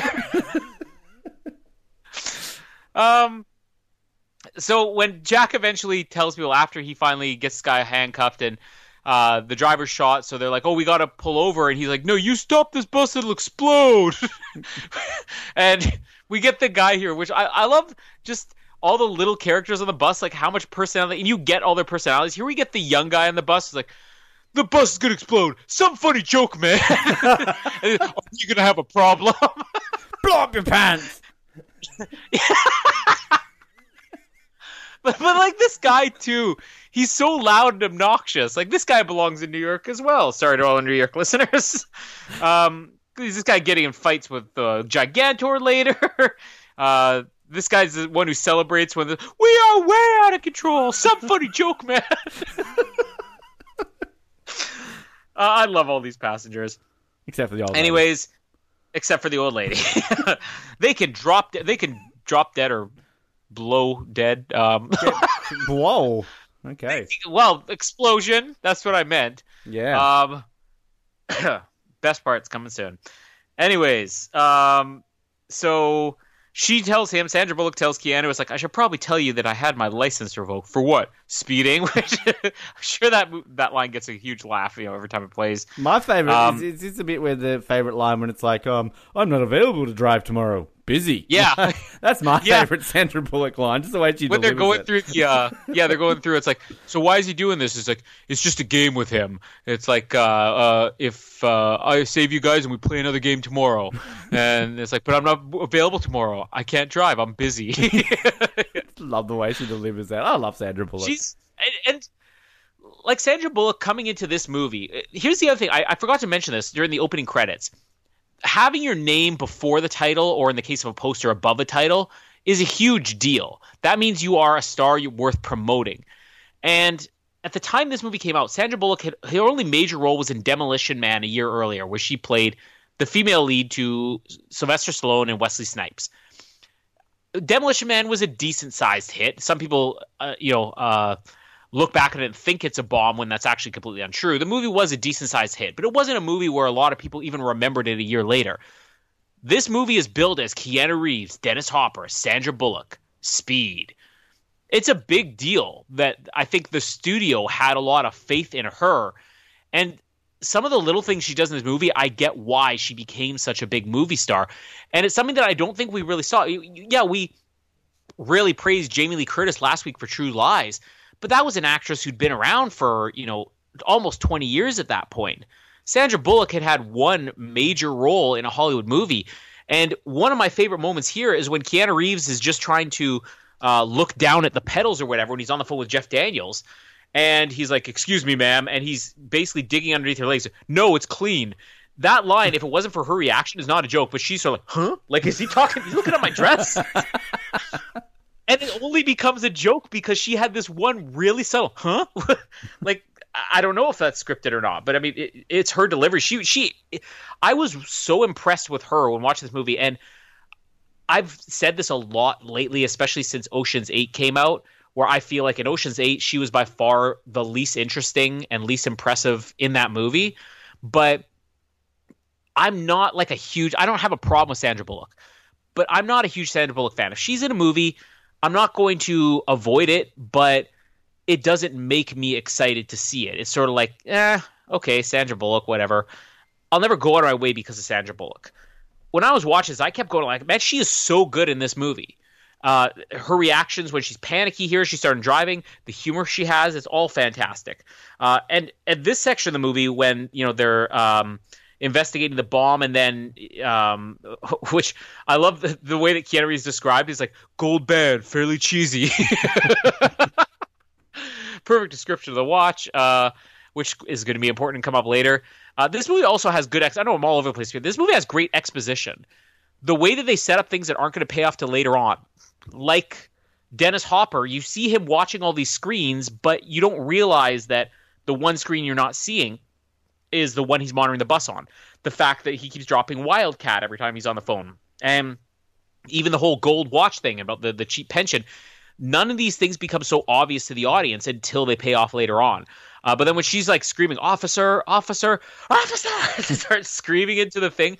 I just love that she grabs the mic and screams that. And Uh, this whole chase in the city here, this is something that, as exciting as it was watching it growing up, now that I actually have a license and drive and drive in Winnipeg, the most dangerous place in the world to drive, um, I have a total new appreciation for how terrifying this is when you know they're going, especially now you do the conversion 80 kilometers for us, or if you're American, 50 miles an hour in a residential areas here. And some of the little stunts they do, like just side swiping the cars, you just realize like how intense this would be if they had to do that in real life. Um, the the best gag here, which I have a great story about when I saw this the first time when I rented it, we all sort of sat in the living room and watched it. And when this gag came up with, I hate calling it a gag because it sounds insensitive, but when they crash into the baby stroller as the woman's crossing the street, um, and you just see the thing fly through the air. Sandra Bullock's hands come off the wheel. She covers her mouth. Again, great reaction shots from her. And then eventually it crashes all cans. Like that still, I know it's coming, but it's also the same way that they sort of zoom in on the driver's face. It just it sells how terrifying this would be. And when we saw that, my mom gasped. And like I'm sure every mother gasped when that moment came up. And then when it crashed in his can, she got angry like she was ranting for five minutes straight, and it wasn't like one of these things. This movie's disgusting. It actually would not end. Where she's like, "Yeah, that's a really good movie, but I'm disgusted that they had that scene." And like she thought it was the most inappropriate thing she'd ever seen in a movie. I'll never forget that when I see that. Those cans like, were well, so innocent. Yeah, exactly. um, they yeah, everywhere. That was a perfectly good, clean street. they just lit those cans everywhere like is this lady collecting cans like you know uh, this is her income um, why is she using a baby stroller it doesn't make sense but like it's such a great moment to have in the movie uh, they have a couple of cutaway things here uh, with the kids crossing the street and then sandra bullock again just great reaction why are they in school why are they in school uh, I just love it that so much. But it's like, why are they in school? Uh, I could no, I could, I totally see the appeal of Sandra Bullock in the right role like this. I just feel like too often she it, it doesn't. It's the same thing with like Keanu Reeves. They wrote this script in a way I think that it tailored to the real personalities, and I don't feel like we always get that out of Sandra Bullock, um, especially in like Ocean's Eight or whatever. Um, but this all sort of ends with the uh, the almost tip over of the bus, which is another great moment uh, where they're saying we have a hard right turn coming up, and Sandra's like, "That's a dead end. We're gonna tip over." He's like, "We're not gonna tip over. Yes, we're gonna tip over. We're not gonna tip over." And they just sort of pause. It looks like, "You're right. We're gonna tip over. Everybody on this side of the bus, please." and uh, they take that hard right turn, which again, great stunt that they could pull this off with a bus. I love the behind the scenes stuff uh, with the driving here. And if you think, well, this is really the most action this bus gets out of the jump that's going to come up because after this, they sort of get them to the freeway, and it's just sort of like smooth sailing. And then they get to the airport, and it's even smoother sailing. It's not that the uh, action in the movie really dies down at any point. It's just it, it the stunts are sort of gone. But I, I love that we have all this stuff in here. I also love Dennis Hopper. They're showing him watching all these TVs, and the news footage is on there, and uh, he's watching the football game. Yeah, yeah, go, go, go. Uh, he's such a fun villain, and that's what I kind of miss because I don't think you could ever get away. With. We talk about in True Lies. I feel like people misunderstood the villains of that movie, and what I loved about it was that the villains actually felt kind of real, and in a way where, where at least in their minds they were justified. This is the exact opposite. This is what the '90s were all about. The villains were just despicable and almost cartoonishly evil and fun and I don't even know the last time. Maybe in like an Expendables movie, which they're throwbacks to like the '80s, '90s style, anyways. But I just love having a fun villain in this movie where you can kind of laugh at him in, a way you like him. Uh, this is where they have that moment about you know uh, the, tomorrow we play another game, um, and uh, yeah, the Alan Ruck. Okay, here's here's one of the other great lines where they're talking about the um, uh, the uh, the the cops or whatever, and um, you know, if you die, then they uh, they got to take your taxes, pay their salary, or whatever. It's like you die, they got to take a pay cut. that line from anybody else, I mean, you can understand why the other passengers kind of hate him, but I'm like, I kind of like this guy. I would say something stupid like that. And when Jack's trying to get uh, the passengers off the bus, and he's saying, you know, you have to let uh, me have one person off the bus. He goes, nobody gets off. He goes, we have an injured man here. The driver's been shot. You haven't been shooting the passengers, have you, Jack? and this is the first reference he has about the Wildcat here, which again, you have no idea how it's going to pay off. It's not obvious in any way, even when you watch it like 16 times.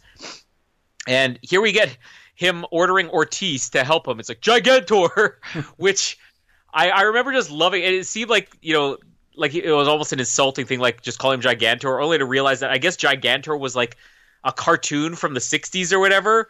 So he was sort of referring to him. It would be like calling a person with glasses Mr. Magoo, you know, which almost makes it sound like more like he's making fun of him. But uh, uh, I always remember this guy as. And, and how great is Gigantor slash Ortiz in this movie? Yeah, he's good. I like best best uh, ever portrayal of Gigantor on the big screen I've ever seen. Yes, exactly. Um, best Ortiz big man we have seen in the anniversary month. We are going to have Gigantor slash Ortiz month coming soon. Uh, but they unload. He gives permission to unload the driver. As he's unloading the driver, um, you know, Dennis Hopper, you think is watching the news footage as the old dumb old lady who's oh. panicky starts getting off the bus. And Kate, so Joe Morton knows he'll let me have one off the bus. He's watching. These other cops have to know that. And what bothers me almost as much as the old lady being like, "Take my hand, help, help." First of all, that Keanu Reeves is not seeing her walk past him. when later on, I mean, Sandra Bullock, Ortiz is simply leaning over a line. She's like, "Hey, get behind the line." Nobody sees this old lady make her way down the stairs, and then the other cops like, "Come on, lady, come on!" It's just it's so dumb. If I have what I'm not even gonna say complaint because I think it's a great moment in the movie, especially just for exposition to kind of set up, you know, he's watching, but we don't get how he's watching. Uh, and how that pays off later is great, and the the bombing. But man, I hate this old lady, and I hate the cops telling her to come to. She deserves uh, it. Just he, saying it now. She does. Sorry, old lady, but you deserve it. Uh, I'm choking on my hate of uh, old lady Helen here. um, but yeah, she gets dragged under the bus, and, and again, great reactions. There are, I guess, there was a couple moments. I, I thought it was just the one, but there are a couple moments in the movie where they kind of sell more the terror of this happening and being a terrorist incident. Um, but let's uh should we kind of no let's let's group in a couple things here before we get to the the big thing coming up um i love uh dennis hopper interactive tv jack wave of the future a line that only Dennis Hopper could deliver. And then we get the uh, first fight here between Alan Ruck and Ortiz and the tension between them, which for characters, they're probably the only ones that really get any real character or screen time out of the passengers. But I just love the dynamic between these guys. And Alan Ruck, uh, where he's like, I can't be here. And I'm, again, I'm completely understanding Alan Ruck's point of view. He's talking about how he feels, and then Ortiz looks at him, hey, shut up, man. I got a wife. That's not right. Oh, just because you got a wife that means you're more important. yeah, and then we get the guys like, so because you have a wife and I don't, that means I deserve to die and you don't. Like, it's it's a it's a it's a scene that actually is really good because it's it's showing how this stress would get to the passengers, but it also gives us so much character out of these these people who really only have about you know half a dozen lines each, uh, and everybody's freaking out and you know uh, Sandra Bullock is barely holding it together, and we kind of get the first nice moment here where Keanu Reeves like, "It's gonna be okay. It's gonna be okay. They're there." She's like, "I can't breathe. I can't breathe."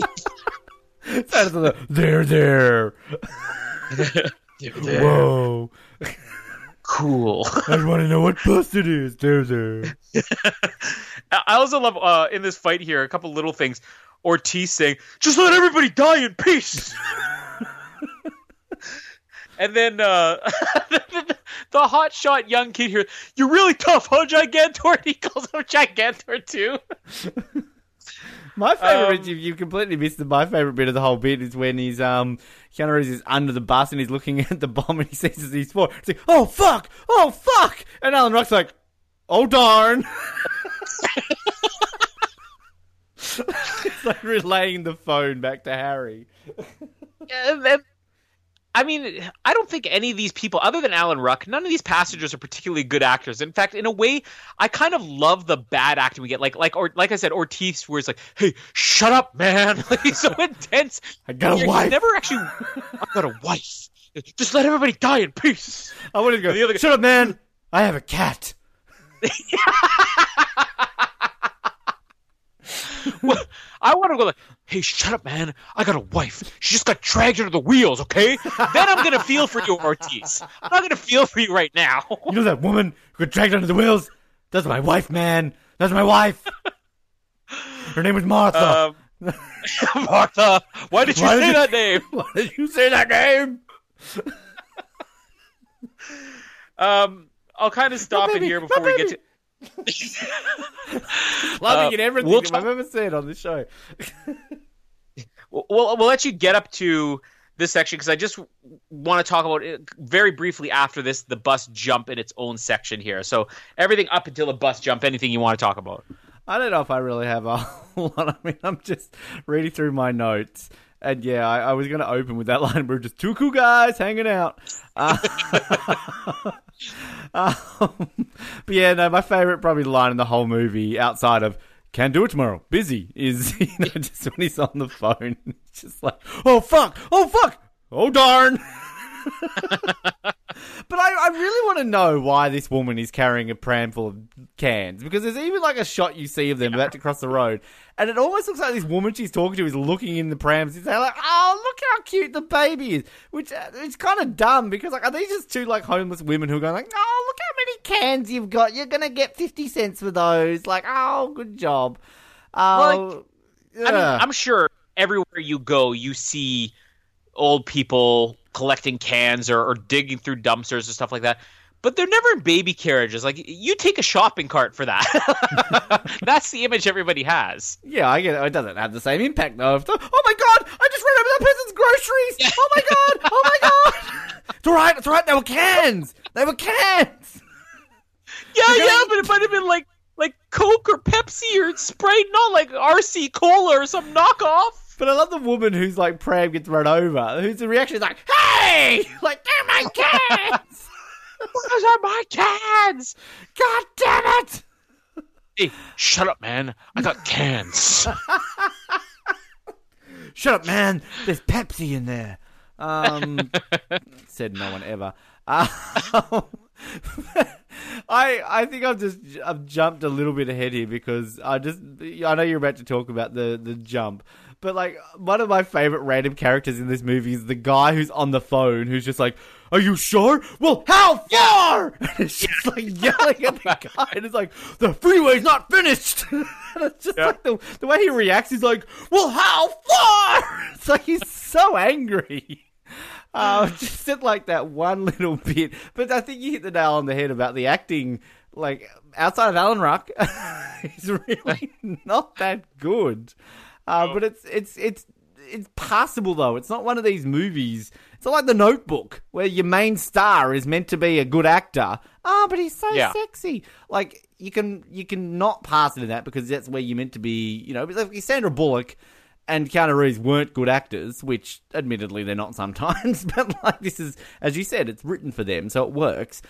But but like you just kind of pass it off in this film, and Yeah. I think that's where Speed Two, as much as I don't think it's as bad as everyone says it is, it still is not the first movie, and I think the bad acting in Speed Two is a lot more noticeable than it is than it is in Speed One. Uh, just because there's a lot wrong with Speed Two. Again, even though I said I don't think it's as bad as everyone says it is, but that's another episode.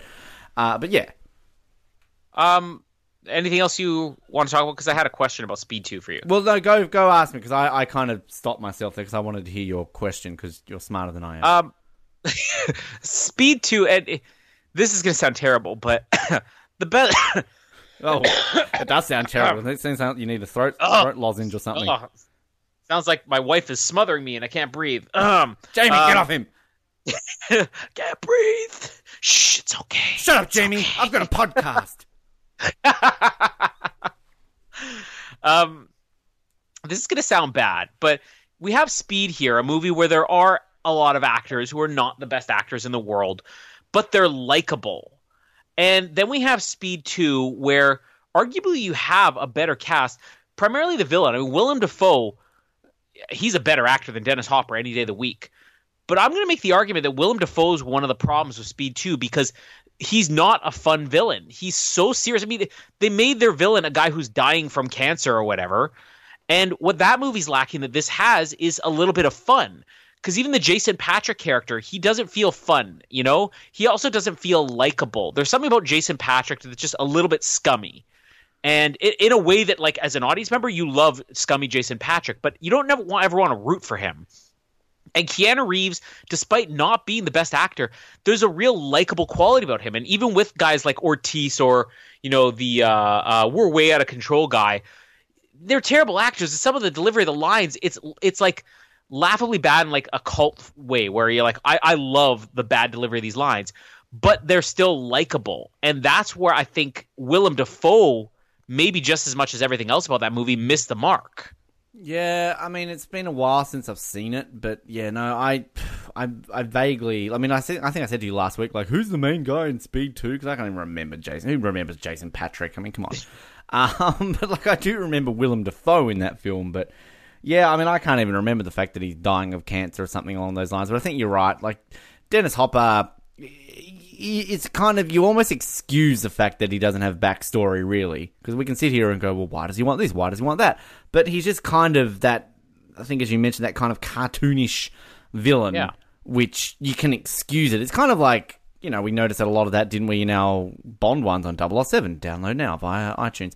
That yeah, a lot of these Bond villains really don't have the background, but you love them because they're just so over the top, and that's what you like about that type of James Bond film. So you can excuse it. Whereas I think Willem Dafoe just is that type of person that I'm sure in real life that if you kind of piss him off, he's going to turn that way pretty quickly. Whereas, Yeah. you know, Rip Dennis Hopper, he's somebody who actually is dead. I hope he's still alive, Gene Hackman. Um, you know, Oh, is not- he? or are you joking like no, I I'm not. did? I'm not actually joking. Dennis Hopper died about ten years ago. like Dennis Hopper's been What? dead for quite some time. You didn't know Oh, that. come on. You think Gene Hackman's dead? you don't know that Dennis Hopper died in 2010. Couldn't you like let me down gently on that one? Wow, Jesus! I think I'm about to start calling crying. like Dennis Hopper was dead. Next, you're gonna tell me Alan Rickman's dead, and all the villains from my favorite action movies are gone. Well, did you know that John Lennon died? Um, but yeah, no, I, I mean, Speed Two would be an interesting one. Maybe we could do that next year for Bad Movie Month or something. Yeah. Because I mean, I was reading a lot before we started recording here that.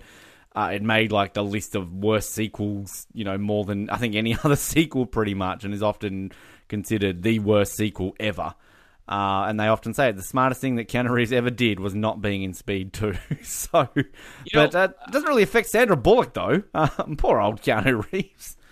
Well, uh, we're going to get a chance to talk a little bit more about Speed 2 later on. I'm just going to say up front, I'm with you that I don't think it's a terrible movie. I've watched it more than once. And I don't think I ever walk away from being like, wow, what a great movie. But I feel like if that wasn't called Speed 2, if that was called The Boat That Couldn't Slow Down or something like that, uh, people would be a lot more accepting of it because what they did right in that movie is they made it almost more of a disaster movie. It was more the Poseidon Adventure, or this is pre-Titanic, but Poseidon Adventure or Titanic than it was Speed. But it's just the idea that you call it a speed movie, and it's like a cruise ship that can't slow down. What's going to happen when a boat that's going the fraction of 50 miles an hour with nothing but open water and nothing to crash into cannot slow down? The tension's insane calling that Speed 2, I think, is the reason it's considered one of the worst sequels. Yeah, and I'd agree with that. It's kind of we're going to talk about it a lot when it comes to the prequels, aren't we, for Star Wars? that um, you know, a lot of that comes around with the negativity around that. But yeah, anyway, Speed Two would be a good one to cover. I don't really have much to add on anything you've sort of said. I think you've kind of covered pretty much everything. Um, I, I mean, it's just one thing about this movie that I will say is that you never look at your watch. This movie is so action packed and fast paced that before you know it, the movie's over. And that's what's great about this. We talked about the during things like True Lies last week as well. That and that's what makes for a, a good film, like a good type of action movie like this, is that you, you're constantly on the edge of your seat, constantly watching. Oh, wow, this is great! And I think it's it's the style of action movie that we don't necessarily get anymore um, because everything's kind of so serious now. And I'm not saying you don't ever get it, but I don't know. It's it's the same way I look at James Bond now. Like I enjoy the James Bond movie still uh, for what they've done with it, uh, but it's just not what I want from a James Bond movie. I like this old style of action movie compared to sometimes what you get today. Well, now let's talk about what everybody remembers from this movie. And I think I, I stand by. I think that the Keanu Reeves jumping onto the bus is the iconic image from this movie. But this is the moment everybody remembers. And even though, as you said, this has been so picked apart today as in being so unrealistic and all that. Um, and I feel like something with the stunt is lost maybe it's the fact that you can't see any passengers on it. Um, but I think it's also uh, I'm going to be a little bit critical about this because it is a spectacular moment as far as the story goes, and there's a reason why this movie is always remembered as you know the movie where they they jump the bus over the gap in the freeway because it's such a great idea. But I'm going to be a little bit critical about how it's filmed and how it's handled compared to so many other great stunts in this movie. Um, but the moment itself, the fact that you've thrown so much at the audience and then all of a sudden you have the guy say then how far? And then i love the argument he has with joe morton it's like there's a gap coming up ahead 50 feet at least and then he's like it shows us finished on the map and he's like i guess they ran behind. You're fired. Everyone's fired yeah it's, it's, the j jonah jameson moment of this movie you're fired you're fired I love Joe Morton, but yeah, I also agree with you. I love this other guy, uh, the the uh, how far guy. Let's just call him. Let's call him Charlie Flehan. Now that Alan yeah, Ruck, Charlie, there's Charlie Flehan. There he is. Uh, but it's it's such a brilliant idea, and again, what's crazy about this movie is that so much was spoiled by the trailers because by the time this movie came out, I, I, think it probably came out maybe in the spring. So it had been out, as I said, six to nine months before I ever got to see it and you saw Keanu Reeves jumping onto the bus. You saw the pop quiz stuff in the trailers. You saw the bus jump. They never showed the end of it, but the trailers and TV spots would always end with that bus jump starting and then just you know being suspended midair. I feel like the moment still holds up dramatically, uh, and it shouldn't because it's such an exciting movie. And now that you've removed all the other obstacles around you, it's more imagination than anything else. Like, can you imagine if a bus had to jump this? But now getting a little bit nitpicky about my second favorite action movie of all time, um, I think that them cutting to different angles kills this because it makes it look like tricky editing. And it wasn't until I think years later that I realized that not only did they do a real jump, they didn't go 50 feet, and they weren't suspended over you know a giant gap uh, over a freeway but they built a ramp you know on a back lot. The ramp itself may have been i don't know six to eight feet off the ground just enough that to give the bus a lift. And they did drive a real bus multiply multiple buses over a gap which I, I i wish i could find the exact distance but let's just say it was like 30 feet they got a considerable distance out of that and watching the behind the scenes footage again is spectacular even though you realize when you're watching the behind the scenes footage, it's like, oh, well, they digitally put in that gap below them because you actually are just watching a bus go off a ramp and then land 30 feet, you know, uh, on the pavement uh, beyond that. It's a great stunt that I feel like looks way better when you watch behind the scenes footage than it does by watching the movie. And it's because for me, I thought when I was younger, I'm like, well, this is obviously just a model because all the passengers are ducking. And when you see the bus jump, you don't see anybody there. So I never even saw this when I was younger as a stunt, and I feel like I should have. And now I watch it and I feel like, okay, I can I can forgive they're not being passengers. But what doesn't look so real about it is the fact they have like four different angles over the course of the five to ten seconds it takes this bus to jump. And I love this moment as far as the story goes, but I have to be a bit cr- critical about how it was pulled off. Yeah, I, I really don't think this holds up at all, and I think maybe it is tainted by seeing it this, you know, on lists and kind of being, you know, torn apart over the years. Um, it, I would, I really would like to see those behind the scene things of it though, because I feel like this is something that the movie that should be known for kind of should hold up and kind of it should be filmed in a different way where you can appreciate the stunt work, but it is kind of just poorly edited the way it chops from one side to the other and I think that's the issue with it. And it kind of because you see like the part where they're driving up the freeway and it's kind of it is on an incline, so like you kind of see it that they're going up and that there therefore should be something. But like when you see it jumping, like it's so flat, and then kind of it's like for a fifty foot jump, it's like and it's like oh cool they've landed. And it's just even the reaction of people just like on the bus, like I think you should be more panicky about this, or just when they land and just like, oh, cool, you just jumped that, cool, let's keep going. Um, yeah, I mean, I've only seen one of the Fast and Furious movies, and I feel like there's more realistic stunts in those. And don't they like jump out of skyscrapers and run away from submarines in the snow and something like that? I don't know. Uh, but yeah, it's just I don't think this holds up at all. And it's I yeah, I would really like to see those documentaries so I can maybe appreciate the stunt work for it a little bit more. But I do love it as far as the story goes that now all of a sudden you're going to throw in something so big as we have to jump a gap in the freeway. Yeah. Um, so I don't want to be too critical of that. It's just I, I don't feel like it looks as good. And I and here's the crazy thing. I don't feel like even at the age of 13 seeing this movie that I thought it looked that good then, you know? Yeah, no, I, I would agree with that. I think, and the tension part of it, because I mean, you said it before, how you know the initial scenes of them driving around corners and this and that, and it's kind of the only initial part of the movie where you get that sense of like tension and speed, because the rest of them is just driving up and down a freeway. Oh, we're going to make a jump, and boom, we're just doing laps of an airport. Kind of, you know, it does take that away a little bit from it, but um, yeah, I think kind of uh, this would be the one that would be interesting if this was made today rather than 1994. That how it would be shot differently. Um, and I'm, I'm not saying they should ever remake this movie. No, they should not remake Speed because you'll never be able to capture the same level uh, that you've got back in 1994 with it. But um, yeah, I don't know. All right, so the bus jumps over. Uh, it was important to talk about, but let's move on. Uh, just after they jump, you have all the passengers celebrating, and they're screaming and they're hollering, and we get the the young guy again. We are way out of control. And then Keanu has another one of the nice moments with uh, Sandra Bullock, where he's like, "Yeah, "I think you missed your calling. You should have been a pilot."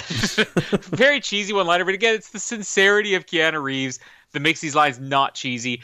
And also, just really quickly, just to mention we talked about the chemistry between these two, which obviously was strong enough that uh, you know they made another movie years Oh. later, uh, The Lake House. Oh. Um, and because of the type of people they were, they the, the actors they didn't want to repeat Speed, so they did something completely different. Um, I never saw The Lake House. Jamie Don't. bought it and has never watched it, and that's like Jamie who loves everything Keanu Reeves. She still hasn't brought herself to watch it, so I was in Um, Victoria. We, were- I was, we was when we were staying with Mallory's mum, and Mallory's mum just was in this mood to watch like soppy romantic movies or something. So I think she actually had watched The Notebook, and that's where I'd seen like half an hour of it or something. And then all of a sudden it was like, "Oh, we've got this movie called The Lake House. We should watch it." And then Mallory was all like, "Oh no, I'm going to go to bed." So they started watching it, and within like half an hour, was like, was like, "Oh, I fucking love this movie. It's so good." And I'm like, "Oh my god!" The only exciting part of the whole thing is the fact that it's got Dylan Walsh in it from uh, Nip Tuck. I'm like, "Oh my god, it's Sean! I've not seen him in anything in ages. There he is." And he's, of course, the guy that Sandra Bullock doesn't choose, and she chooses Keanu Reeves because there's like a, a mystical letterbox, which they're. I don't get it. It's dumb. Like they're in it's the like future. time travel, right? Oh, it's stupid. It's like they're writing to each other in the future, but the one's in the past. Like it's just dumb. Stupid. Do you know what? To bridge the gap of the Notebook to the Lake House, could I just recommend a really great movie with Rachel McAdams that has a very similar type of feel to the Lake House, which is um, what's it called, The Time Traveler's Wife with Eric Bana. I'm not saying and it, Rachel I've heard McAdams. it's good. I've heard it's good. Yeah, that one was really good because I mean that one the timeline's all over the place because he's just this time traveler who just pops in and out of periods of her life, and she sees him when he's like he's the same age everywhere he jumps, but he sees her as a ten year old girl, and then he jumps forward and sees her as a thirty year old woman, and then he's back to when she's nineteen. That's a cool movie. Maybe we can cover that one That day. sounds a bit creepy that he's like stalking her when she's a ten year old girl, and then you know, I I don't know how that works. I mean.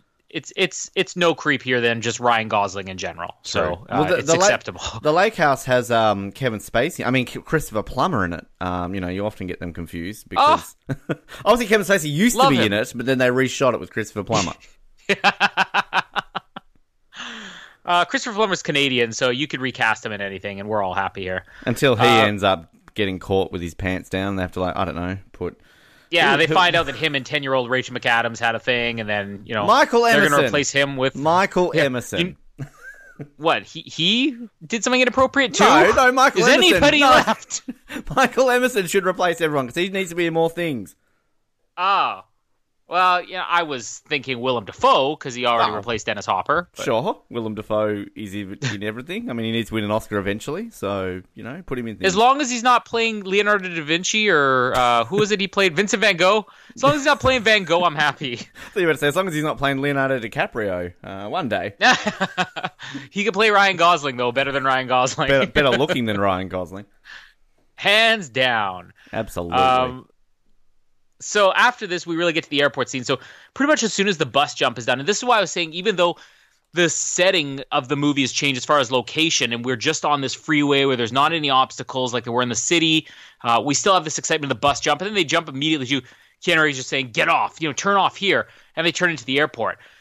And I love that uh, his captain there, um, Joe Morton, is so excited. That a boy, Jack, and they're all like, "Whoa, whoa!" It's like, uh, you know, the, he could circle the runway for hours, and the, the you know, coppers, uh, the the coppers, them coppers won't follow him there. the helicopters will not follow him in there, and of course, it slips everybody's mind that they're running over those spike things that make it impossible for you to enter something. Yeah. So like, he could circle for hours, and then the audience is immediately shown this was a bad idea. Like that freeway probably went, you know, well far enough that that they would have been safe at least as long as it took them to circle this runway and have all the air deflate out of the tires, and then eventually lose all the gas. Basically, everything up until they land that bus jump is all Dennis Hopper's fault, and the old lady. Um, everything after this is all Keanu Reeves' fault, and he just gets away with it. Like uh, he got a medal after his first rescue. Like after this, I guarantee he's on a suspension because he caused so much disaster from this point on. And I, I do like love the fact as well that again pre two thousand and one you can just drive into an air, no questions asked, and you know, and why are there still planes? Like, do they not shut down the airport? You would think like, oh, there's Yeah. a there's a bus There's a bomb. a bomb on a bus traveling fifty miles an hour. Let's keep flying them. We've got that that plane to get to Dallas. It's it's late already. Come on now, people need to get to a I mean, convention. We're gonna see coming up that they still have planes on this runway apparently, Yes. because that's what ends up blowing up with pilots who probably died in that thing. This, this is Casino Royale all, all over again, where they're having you Yeah. know, like 5 a.m. plane launches, and there's just maniacs driving around. But oh no, we'll just keep planes taking off. I do, I do love. I know we've already mentioned it before, but Alan Ruck, we're at the airport. I've already been to the airport. I've already seen the airport. Oh, I love him. Give him an Oscar. Yeah, him. Oh, we- we're gonna have Sam Rockwell and Alan Ruck both Oscar winners by the end of 2019, all on our Oh, influence. That would be so good. Alan Ruck coming up there, winning an Oscar. oh God, gives me chills. But I mean, the idea is you know solid. You can circle the runway here, um, and then uh, why do I write pink slip in my notes? Is there something about a pink slip? Uh, Oh, this is this the phone call with Dennis Hopper. yes. Um, so, anyways, uh, he has another phone call with Dennis Hopper, and he talks about, you know, uh, you got a medal. All I got was a pink slip and a note that says "Sorry about your hand." And he he may have even mentioned the the, the watch here. I don't remember, but uh, uh, at this point, Jack needs to get off the bus because he has a plan. Uh, the pastor's like, oh, "Is it just you getting off?" It's like, "Yeah, I'll, I'll come back or whatever." Uh, because he argues to Dennis Hopper, it's not against the rules. And I kind of wish if there's anything else I want to add that I think they could have done differently in this movie. I love that Dennis Hopper set it up as these are the rules, and he literally only gives one rule: nobody gets off the bus. Hmm. So when Keanu Reeves brings up it's not against the rules, it would have been great if he said nobody gets off the bus, nobody does this, nobody does that, nobody can interfere. And then he catches him in something, and Dennis Hopper's like, "Oh, you got me. Okay, you can leave." uh, but but then he gives his line here: "Do not attempt to grow a brain." and if Dennis Hopper were not delivering that line, that is a terrible line. That's like. I don't like sand. It's coarse and rough and irritating. and It gets everywhere, all over again. Do you think not if Dennis Hopper brain. was Anakin Skywalker, that line would have worked? Oh, absolutely. Dennis Hopper. Let's also say, if Hayden Christensen were delivering that line to Dennis Hopper and Nat, not, not Natalie Portman, sexual chemistry through the roof. I hate you. Go away, Natalie. Bring in Dennis Hopper. Um. Anyway, so he, Keanu gets off the bus, and as soon as he's off, you know, um, Joe Morton's saying, "Okay, well, the helicopters are gone. Let's get these people off the bus." And Keanu's like, "No, he's he's he's thinking ahead. I know him. He's gonna have a plan for that. But I have an idea. I could try to defuse the bomb." So uh, that's his plan. They, they end up having uh, him on this little uh, servicing. Tr- what do you even call those things? Go underneath a car on wheels. Uh, uh, that's not a dolly. Dolly's a no, it's a. Let's uh, call it a dolly. a dolly. Yeah, sure. A dolly. Okay, so he's on a dolly. Keanu and his little dolly going underneath the bus while it's going 80 kilometers an hour, and uh, he's got his SWAT team vest and his muscles are rippling, and this Oh. is where Jamie's very excited because he's dirty and sweaty and doing crazy stunts. Um, and I love that Ortiz is on the bus before he even realizes. I'm telling you, honey, he's off somewhere jerking off. Imagine that. I just wish they would cut to Keanu Reeves just on a bus all of a sudden. Go, oh god, I really need to get one out. Oh, I'm so horny. Yeah. All right, time to go back. I kept my word. Um, but Keanu goes under, and and again, the reactions of the passengers is I, I keep bringing up, but this is another moment where it, it in a fun movie it brings the seriousness and the drama back to it, where they're all like, "What is he doing?" and they're just watching him on this little dolly on a, a, cable that's slowly being let out, slowly being lowered underneath the bus that is going 80 kilometers an hour as he's being dragged. And I don't know how long this runway is, but like they have to make corners at some point. And there's no point here where they're like, all right, we're making a left turn. Hold on. Um, I don't think this runway is long enough that he could have done all of it, but still, it's a great sequence. And Keanu's trying to defuse the bomb. Jeff Daniels is on the line with him. They got all their technical mumbo jumbo, talking about collapsible circuits and all that stuff. Um, and I want to throw this out there. Tom Cruise has become the guy who's synonymous with not only doing his own stunts, but having that character that is just so insane, where all the other characters of the movie are like, I can't believe he's doing this. Uh, w- when he's climbing up a building, or uh, the, the the moment where he's uh, hanging off the side of the airplane in Rogue Nation, and even Simon Pegg is like, "Oh my god!" and people's jaws are dropping. I think Keanu did it first, and I'm struggling to think of any action movie prior to this where somebody's doing an insane stunt and they're really selling to the audience. This is a crazy thing. And also, let's not forget, Keanu did most of his own stunts in this movie. And I don't know, you know, uh, how much of when he's under the bus is actually underneath a moving bus. Probably very little of it. But there's still that moment where he's being, you know, slowly uh, dragged underneath it. Like that's a real shot. And uh, give Keanu Reeves credit for this. This is the first Ethan Hunt. And I think that's the other thing that was missing from Speed 2 is we keep talking about Speed 2. It's like Jason Patric didn't have like there wasn't that jaw dropping, you know, wow moment where you're like this guy is nuts. And the same as Tom Cruise has as Ethan Hunt is the same thing Keanu Reeves has, and I keep saying the same word over and over again. It's just sincerity and humbleness. He's not like you know I got an idea. You know I I'm the big tough SWAT team guy. He's just like, well, I think I got to go under the bus and try to defuse it. but it's still a great scene, and you're slowly seeing like the tires falling apart on the uh, the bus because they've been punctured. Uh, they can't defuse the bomb. So just in time, Jeff Daniels finds out. You know, we've we've got this guy because it was a plot point set up earlier on where he's like, okay, we've looked through mugshots, but I want to look at cops, and he's just playing a hunch. And he he talks about the pension, and again, it hasn't been revealed to the audience. The watch, that's it. Um, but they finally find him. They match the picture, so they know his name's Howard Payne. They know his address. He screams out, "That's our scumbag!" like go! and he's like, "Just hang tight. We're gonna go get him." Keanu is about to, I guess, be pulled out of here when the tires again blow and his cart or dolly get dragged underneath the wheels and he's hanging on underneath this bus, barely clinging to his life. He stabs the gas tank with a screwdriver. Gas is leaking all over him. One of the most exciting scenes in the whole movie, as they're like, you know, he's not behind us. We get the guy who shot the driver, who's all of a sudden the most helpful guy. He's not behind us. He's not behind us. and they open up the access panel. They see he's just underneath there. Gigantor Ortiz pulls him in. He gives some type of line. I, I, I didn't write it down, but it's something about you know, uh, y- you got one big hairy set of cojones. What is it Yeah. he says? Did you write? Oh, it down? something. Yeah, so you got one big. Yeah, and then what's it? Um, Keanu Reeves is like, "You're disgusting, but thank you." He's like, that's very gross, Ortiz. He's a gentleman. He doesn't talk like that. Um, and then, oh yeah, you're not too bright, but you got some big old hairy cojones. um, so the other great moment is Sandra Bullock's like smacking him as she's driving the bus, and all of a sudden she smells, "What's that?" It's like gasoline. We're leaking gas. we are now.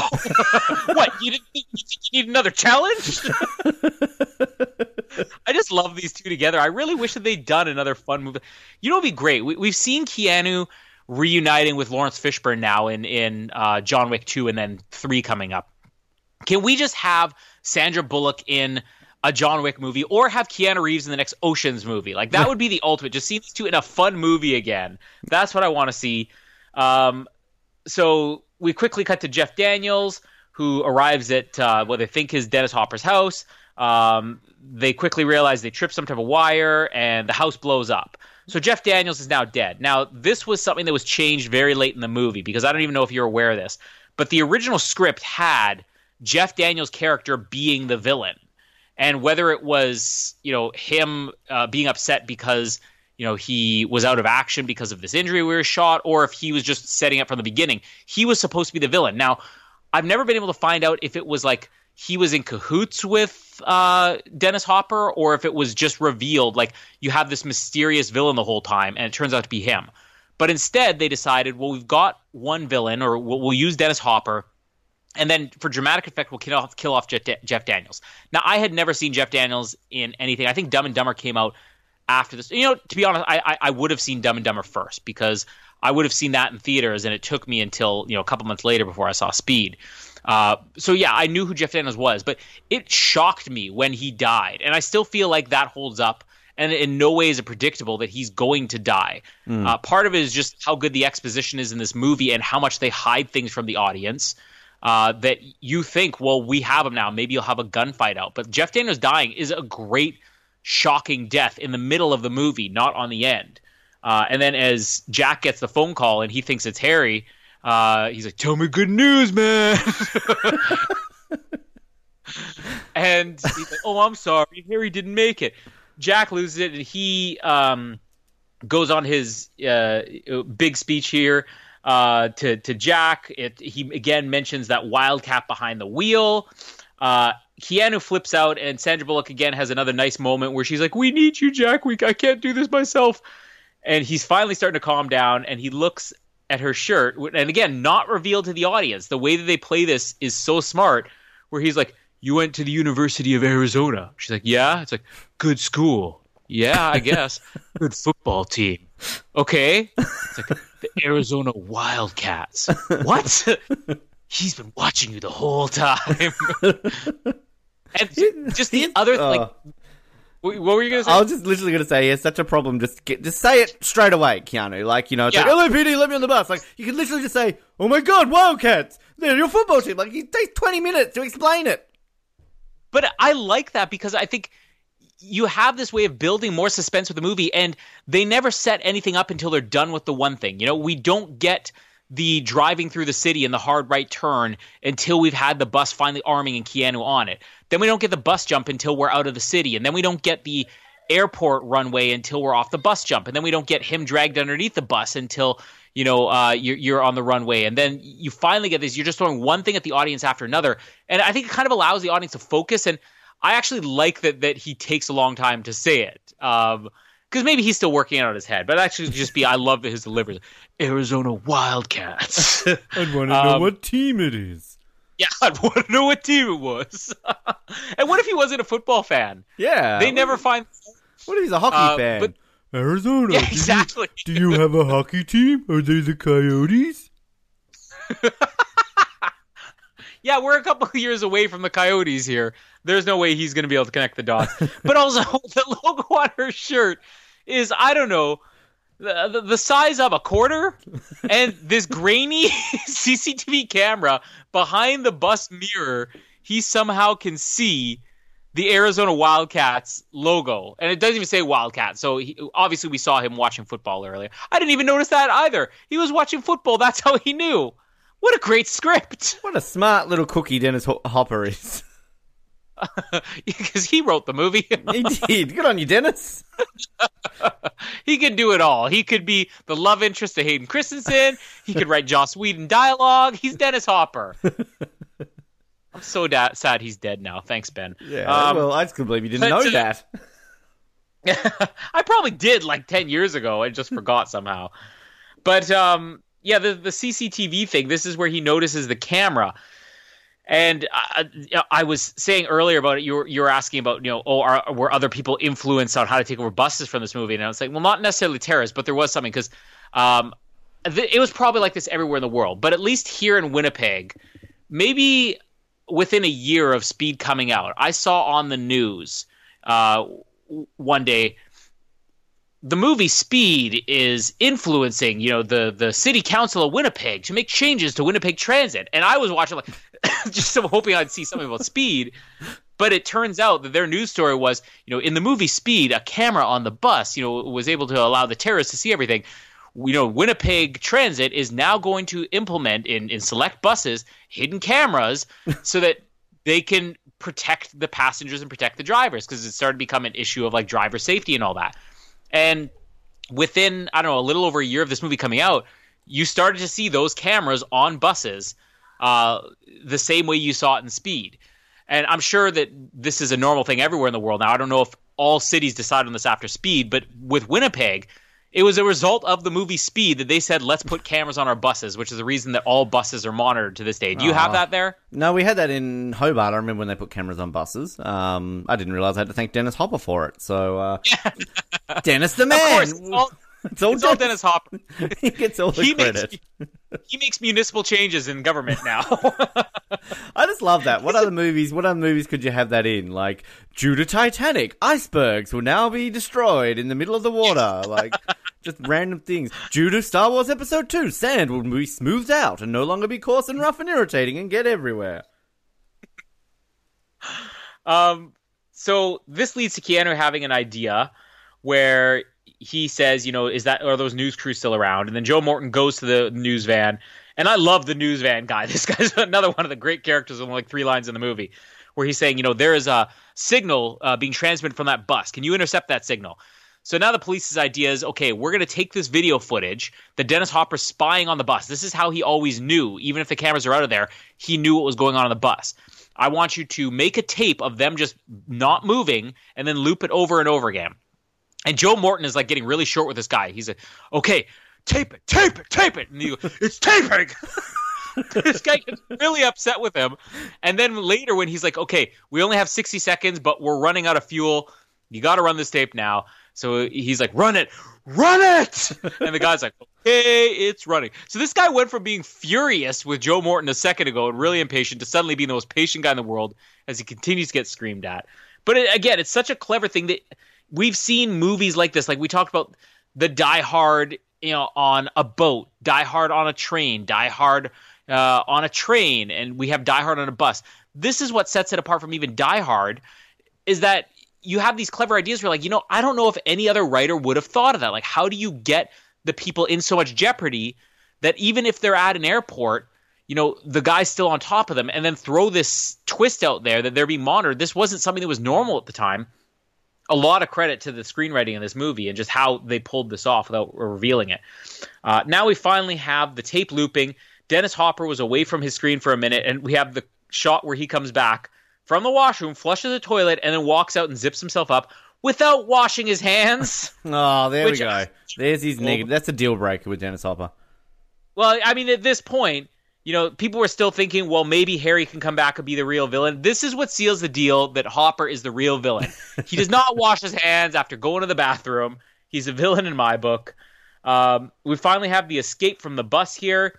So they're looping the tape. So now Dennis Hopper is just seeing a tape being played of them all standing on the bus, not moving, really. And it's no longer being transmitted, so they can do whatever they want. The passengers all get off the bus one at a time, but Sandra Bullock and Keanu Reeves, they have to rig the pedals and the wheel. I don't know why, because again, this runway is long enough that he could be dragged underneath it without making a turn, but they have to rig the wheel. They escape in that access panel. It's a really cool scene as the bus is starting to spin out of control because of the tires. Uh, they're lowering themselves on this little wheeled access panel underneath the bus. They finally let go. You get the heroic love music that's playing. The bus goes out of control, blows up in a plane, kills a pilot, but everybody's happy because they're about to get it on until Sandra Bullock says, You know, I heard that relationships that start under intense circumstances never work out. And he's like, Oh, really? That's too bad. Um, so just before we jump into, I guess, the climax of the movie here, uh, they're free of the bus. I remember thinking, still being kind of disappointed. I'm like, there's more left in this movie, but I wanted to see more of the bus. Uh, but they find a way to, to change everything with the audience because as they're tending to Keanu and Sandra, Uh, Dennis Hopper's calling saying, "Where's my money?" And Keanu Reeves has to remind Joe Morton he doesn't know the bus blew up. So he's like, "Okay, tell him the money will be there in you know 30 minutes or something like that."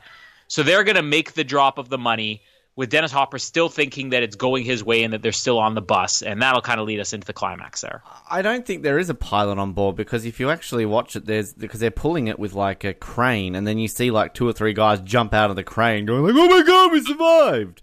So, Yeah. I- so, but there still is a driver there. so well, I'd, I'd like to know how they survived that explosion. like, just, it's, um, this was FC4 to blow a hole in the world, Yeah. as Jack explained. Um, I liked the bit earlier when um, Jack gets off the bus and then uh, Gigantor is basically talking to Sandra Bullock. Sandra Bullock's like, "Get behind the yellow line." I do like that moment. Um, yeah, I, I didn't know that about Jeff Daniels potentially being the villain. Uh, I kind of think that would have been a very interesting twist. I would have been on board with that. That would have been cool. Uh, but it's still like I'm with you. I think it is a very shocking moment when he gets blown up. Poor old Jeff Daniels. Um, he's reborn. That's you know he survived that explosion and just lost all his IQ. Then he befriended Jim Carrey, and that's how Dumb and Dumber became. Like, like to always connect these movies to be part of the same world. You Um, connect that to the then? How do I connect that to what? The newsroom? Uh, he then got smart and became a news anchor. Uh, when all those You years, at, remember Yeah. how the news crews actually saved the day with the bus. all those years that Jim Carrey's in hospital uh, for Dumb and Dumber Two. Um, yeah, why doesn't the news report that this bus is like if this is breaking news and you've got the camera crews like is there a bit where they say like do not report that we're getting off the bus like you know, in this day and age when there's what thirty thousand TV networks, there'd be people on their mobile phones and everything along those lines. Like this is breaking news. The bus that was going to blow up has run into a plane. There's a huge explosion. C4's put a hole in the earth. Um, and you know, Dennis Hopper's surely going to find that out. Uh, but I, I was thinking, like, when they go to the airport, I was like, when I was watching this, going like, well, you know, yeah, the airport's a good idea, but why don't they go to like a racetrack or something like that? But then I've actually read here that the initial script um, had the bus to drive around Dodgers Stadium due to the ability to drive around in circles, and then would have eventually uh, ended with the bus running into the Hollywood sign and destroying it. Uh, I kind of want to see that. That sounds cool. Um, but it obviously didn't happen. But did they do the actual stunt? Was Sandra Bullock and Keanu Reeves on the little dolly thing underneath it, or was that not them? Uh, I don't know. I've I, actually I'd like to look that up. Yeah, Maybe you. Can, I mean, if you zoom in, it, it looks like at least a couple of shots might be them, but uh maybe it's sped up or something. But yeah, that's it's interesting because we have so many other even complex stunts in this movie that the the actors are involved in. So I wouldn't think that you would have Keanu Reeves jump onto a bus, a moving bus from a moving car, and then say, "No, you can't be on a spinning cart." you know, off a bus running into a field. I do um, like it when he finds out that Jeff Daniels is dead, and he's like, "Fuck you! I'm gonna fucking rip your fucking spine off." Uh, it would have been, I think it would have been better if he'd have been like, "I'm gonna rip your fucking head off." Like just something like that, it would have been, you know, because that would have worked out quite well. Uh, but there, there are a couple of shots when they've got the bus uh, I think speeding around uh, when Jack's underneath it, that you can clearly tell they've sped the footage up. Because if you actually look in the background, you can see the people, like the cops, hanging on the cars, and they're just like moving like way too fast, like they're in fast forward. So there are definitely a few shots when you can. those actually- old time movies from like the early 1900s. Yeah. Put the Benny, Benny Hill theme over the top of it or or you could just have some old time version like dun dun dun dun dun dun played like an organ music. Dun dun dun dun. That's an organ. I don't know. That's an organ. that's the most accurate organ I've ever heard. It was like you were really playing one right in front of us. Thank you. Thank you very much. Um, but yeah, no, absolutely. Dennis Hopper is a real villain because he doesn't wash his hands. Um, disgusting. But even then, like, does he believe? I love how, like, I know I'm jumping ahead here, but he's going to realize the footage is because that woman on, you know, her lap moves. But like, is he legitimately thinking that like Jack and all that are just standing still for like two hours? Like, Jack, you haven't moved. Like, wouldn't he call? Like, wouldn't he just ring up and go, Jack? And then he realizes Jack's hands Yeah. not moving. Uh, but it is, it's a cool. It is a cool uh, bit though. Like um, that, that they can kind of loop that over. And uh, as a journalist, I'm happy for once that the journalists aren't assholes in a movie. You know, they do something good, and they're not betrayed as like, oh no, I need this footage. I need to make an exclusive out of this. They just do their job and do as they're told, much like all journalists do. Yeah, I'm sure that's what you would have done in that situation. No, I would have just yeah. Actually, no, I would have done that. Yeah, let's not lie. Um, let's just cut into the climax here. Climax. Uh, climax. So, oh, I forgot. Alan Ruck gets a stunt. oh, he does. Yes. Yeah, when they're they have that little, I guess, platform in between the bus and then the other bus they're loading the passengers onto, and that thing falls as Alan Ruck is, you know, now all of a sudden the scared old lady in the elevator at the beginning, and he's taking too long, and they're dragging that thing, and yeah, that's Alan Ruck doing that. So yeah, Alan Ruck, real stuntman. Maybe he's the original Ethan Hunt. Let's say that. He is. I want to say that instead. I believe he turned down the role of Ethan Hunt because uh, He know, did, yeah. It's like I As well as many Cameron other Ferris Bueller. Yeah. uh, yeah. uh, I heard that he was up for Eyes Wide Shut Yep. and uh, Jack Reacher, Yep. The Mummy. Yeah. Oh, yeah. They'll easily turn that down, but because they, they thought he'd be too comparable to Brendan Fraser, so they just like, no, we need to go someone a little bit different. You know, I could have seen him in Risky Business, though. Ah, There's uh, one that Alan Ruck would be great at. Yeah, Alan Ruck is Tom Cruise. Yeah. They're pretty much the same person, aren't they? They are. Uh, Often get confused. You walk down the street. There's Alan Ruck. No, it's only Tom Cruise. Sorry, Tom. On with your day. Uh, so, very quickly, just how the climax just sort of breezes by here. Uh, they're about to make the drop of the money, which they've loaded with the the paintball or the, the paint explosion in there, so that uh, Dennis Hopper can't get away with all the money. Um, Dennis Hopper is still ahead of them though, and he's watching, and he sees that there's some police officers around there. So he's like, "Well, I guess I'm gonna blow the bus." Only to at that moment he's about to blow the bus, see that lady, as you said, who pulls up her skirt just as the tape loops, and you have that little video glitch for a second. So he's onto it. So his plan now is he's going to dress up in his old police uniform, uh, which I love that he was from the Atlanta PD bomb squad, and nobody here's questioning. It's like, wait a second, you have no jurisdiction. You're from Georgia. uh, but he's there as they've made the drop and everything. Uh, and he's on the scene posing as a police officer, and he pulls Sandra Bullock away. And, says, and she's like, "No, no, but Jack, no, Officer Traven wanted me to take care of you personally." Why is she Uh, so there? th- yeah, why is she there? There's I no mean- reason for her to be there. Let's put her in more peril. This woman hasn't been through enough. Yeah, it's like, you know, if you any form of trauma like this, you don't get the you know, 9-11 again. You don't get somebody who's just like survived the World Trade Centers and shove them in a van wait over there near that Arab looking guy. That's fine. Nothing will happen. Like it's I Or mean, maybe, maybe she's just really anxious to go home, have some sex. She's like, I'll tag along. I don't want to wait. I'd want to find out what type of sex it is.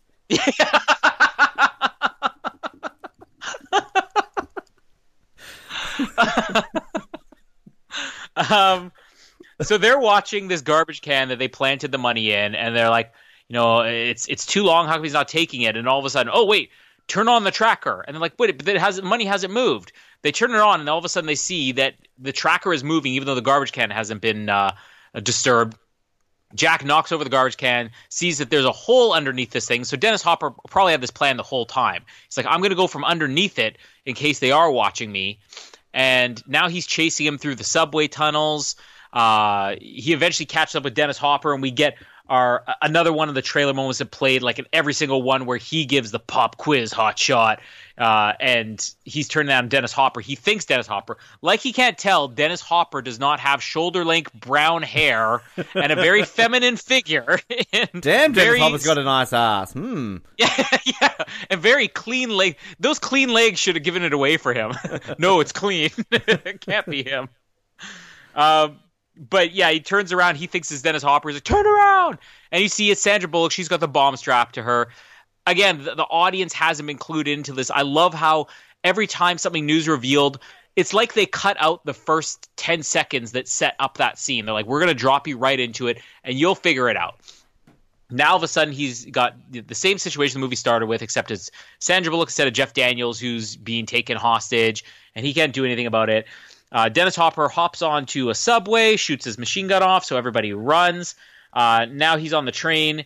Keanu is chasing it. He dives on top of the train. We get again some really exciting stuff because of the the speed that the train is speeding at. uh, we get like the near misses with that little you know siren light that's overhead. Uh, Dennis Hopper hears him on top of the train, so he starts blowing holes in the roof. Keanu's dodging all over the place. Sandra Bullock is chained to the the post or whatever. And also, I love we get a little cameo here. Uh, did you spot, um, or maybe you're already aware, the the driver of the train here? It's Eddie. Somebody. Eddie Carr. It's Eddie, yeah, Eddie Carr from Richard The Lost. World. yes, There he Uh, is. which- There's Eddie. Oh, hashtag justice for Eddie Eddie. lives. uh, I guess this train driver lived, and then he died as Eddie later on. Does he Uh, live? He gets shot up. No, no, I'm saying uh, we're connecting the dots with Oh, Jeff right. Daniels. I'm saying, did, I see, did you see a different version of this film? Yeah. and then he somehow finds his way to the West Wing. yes. And then he's in Batman vs Superman. Yeah. Oh man, what a man! Look at this cast. Oh, who who would you rather, Richard Schiff or Dennis Hopper?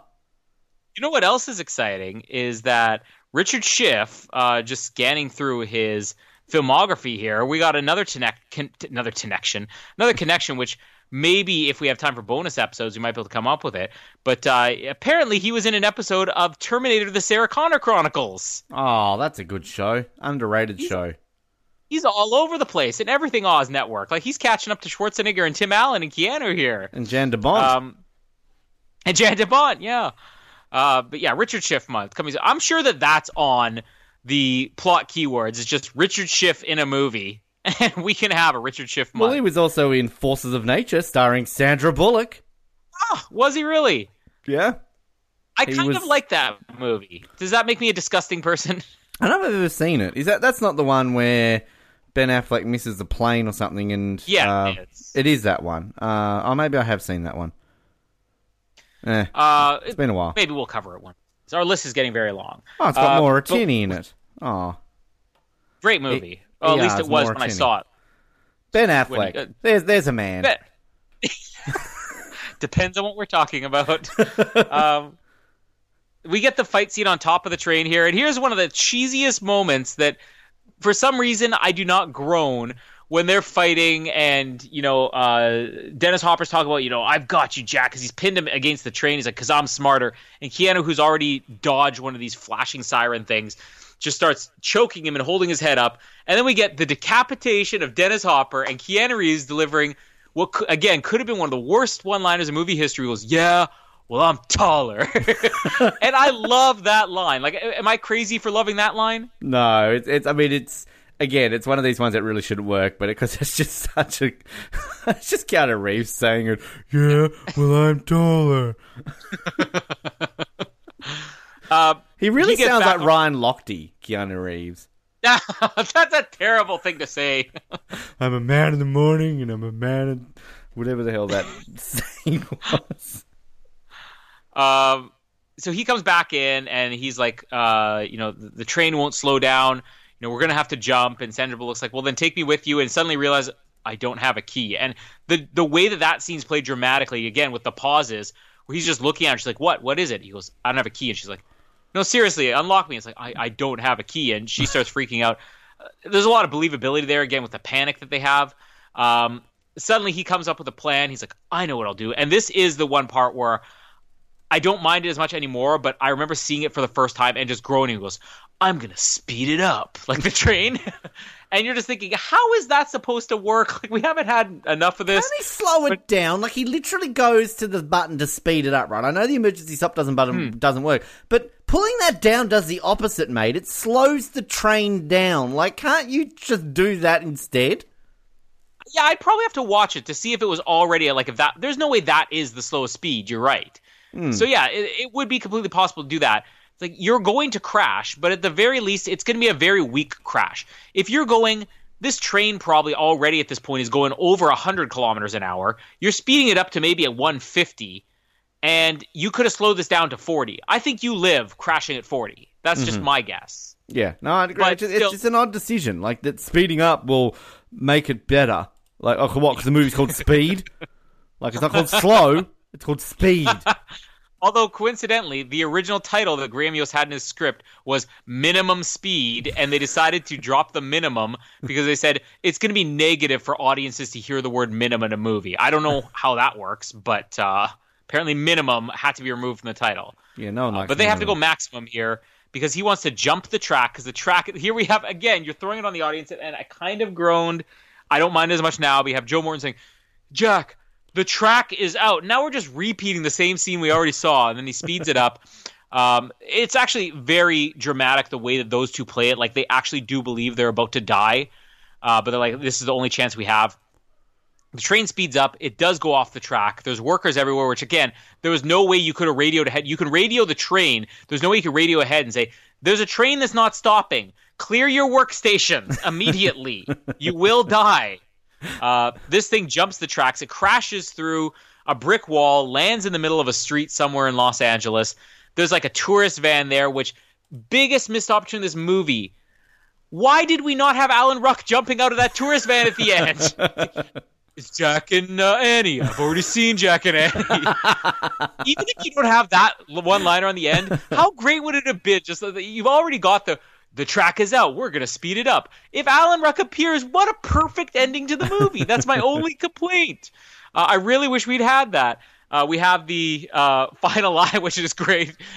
I hear that uh, relationships under intense circumstances never work out. Okay, we'll just have to base ours on sex. Gonna go home, have some sex. and that's what they're going to do as Billy Idol's Speed plays in the end credits. Great song. Uh, song that most people don't even remember, maybe because by the time this movie came out, like it wasn't like Billy Idol. It was just the wrong time. I think this movie was in production as like grunge was taking over. And Poor Billy when they Idol. started well I'm Billy Idol you know 2 years earlier when they probably asked him can you do a theme song for a movie called Minimum Speed and then he had to drop his lyrics and he wasted all this time on this movie he was huge and by the time, time this comes out it's like Billy Idol but still I think it's a great song uh, but yeah we missed Alan Ruck on the end but at least we got Billy Idol and still, some sex I still get that reaction for Billy Idol. Billy Idol. Billy Idol Billy Baldwin Uh, no one's ever uttered that sentence. Don't be silly. Um, yeah, I when he digs underneath and he's got the bin, like how does all the rubbish just not fall on top of him? Like, why is there not like coke cans and shit like dangling down there, or or are there and we just don't see them? Um, but yeah, I mean, it's a great. It's it's it's kind of an ending that I always forget is it goes by very quickly the way they kind of do it, but um. Yeah, there's just so, one of these ones where there's so many different levels. Like as soon as he's decapitated, you think, "Oh, that's it," but then no, we've got to speed up the train and everything along those lines. So, um, I don't really have a whole lot to add, but I, I love the fact that just Dennis Hopper gets decapitated. Uh, I love a good decapitation in a movie, like kind of your burning of bodies. It's like ah, deca- decapitation. ah. I want, I wanted like, I wanted them to cut into like Austin Powers though. Not a good time to lose one's head. He'll never be the head of a major corporation. I guess that's not the way to get ahead in life and that's enough. Okay. um, but other than that, it's great. Yeah, I didn't think about Alan Ruck coming out of that tour bus. How, I, every single time I watch this movie, I think when I remember seeing it the very first time and be like, "There's a tourist van. He's gonna come back." And no, it didn't happen. I think that tool, that company's like a real company because I'm pretty sure when I did the Hollywood Homes tour when I went to LA the first time, I think it was on that Starline tours or whatever it is. So, um, Alan Ruck sadly wasn't on my tour bus either. So, um, yeah, because you want to go to Alan Ruck's house. He's not going to be in his own tour bus. Like, you know, when you, when you go to the Hollywood Hills, and here's Alan Ruck's house. Alan Ruck's house! He's invited us all to come inside and have some milk and cookies. Um, that's the type of guy Alan Ruck is. Um, yes, more movies need to end with Billy Idol. That's all I'll say. Um, I'm doing a little count here. Um, Of Billy Idol. I want to do the. No, we'll get to that. Uh, I just I, plot keywords. Something I don't think has ever happened before on here, and I don't know why. But anyways, let's go through speed here. Uh, box office. So I already mentioned this was basically I think eighth place overall for the year, uh, which puts it exactly where Mission Impossible Fallout would have been this past year. Uh, movie made 121 million dollars domestically, uh, 229 overseas, so 350 million dollars worldwide in 1994. Um, this movie opened with 14 million dollars on opening weekend. Now, obviously, inflation things have changed since then, but I did a little math here to find out what the equivalent of that would be because here we have a movie that's overall box office gross domestically would be the equivalent of about 250 million dollars today. Uh, and if you look at last year, movies that made over 250 million dollars, you have seven movies that did that. So this actually would have grossed more than even Mission Impossible Fallout today. Uh, but only opening with 14 million, that's the equivalent of about a 31 million dollar opening. So word of mouth on this and how it just stuck around week after week after week, I think is kind of goes back to what I was saying about this just being a movie that just caught on and just like it, it really captured a, a huge audience that that hadn't really uh, like the Notebook we mentioned you know before. Um, but the movie, you know, obviously opened number one in its first weekend. Uh, does fourteen million dollars. Other movies that uh, came out that weekend. Hold on, this loaded the wrong page. So the Flintstones was in its.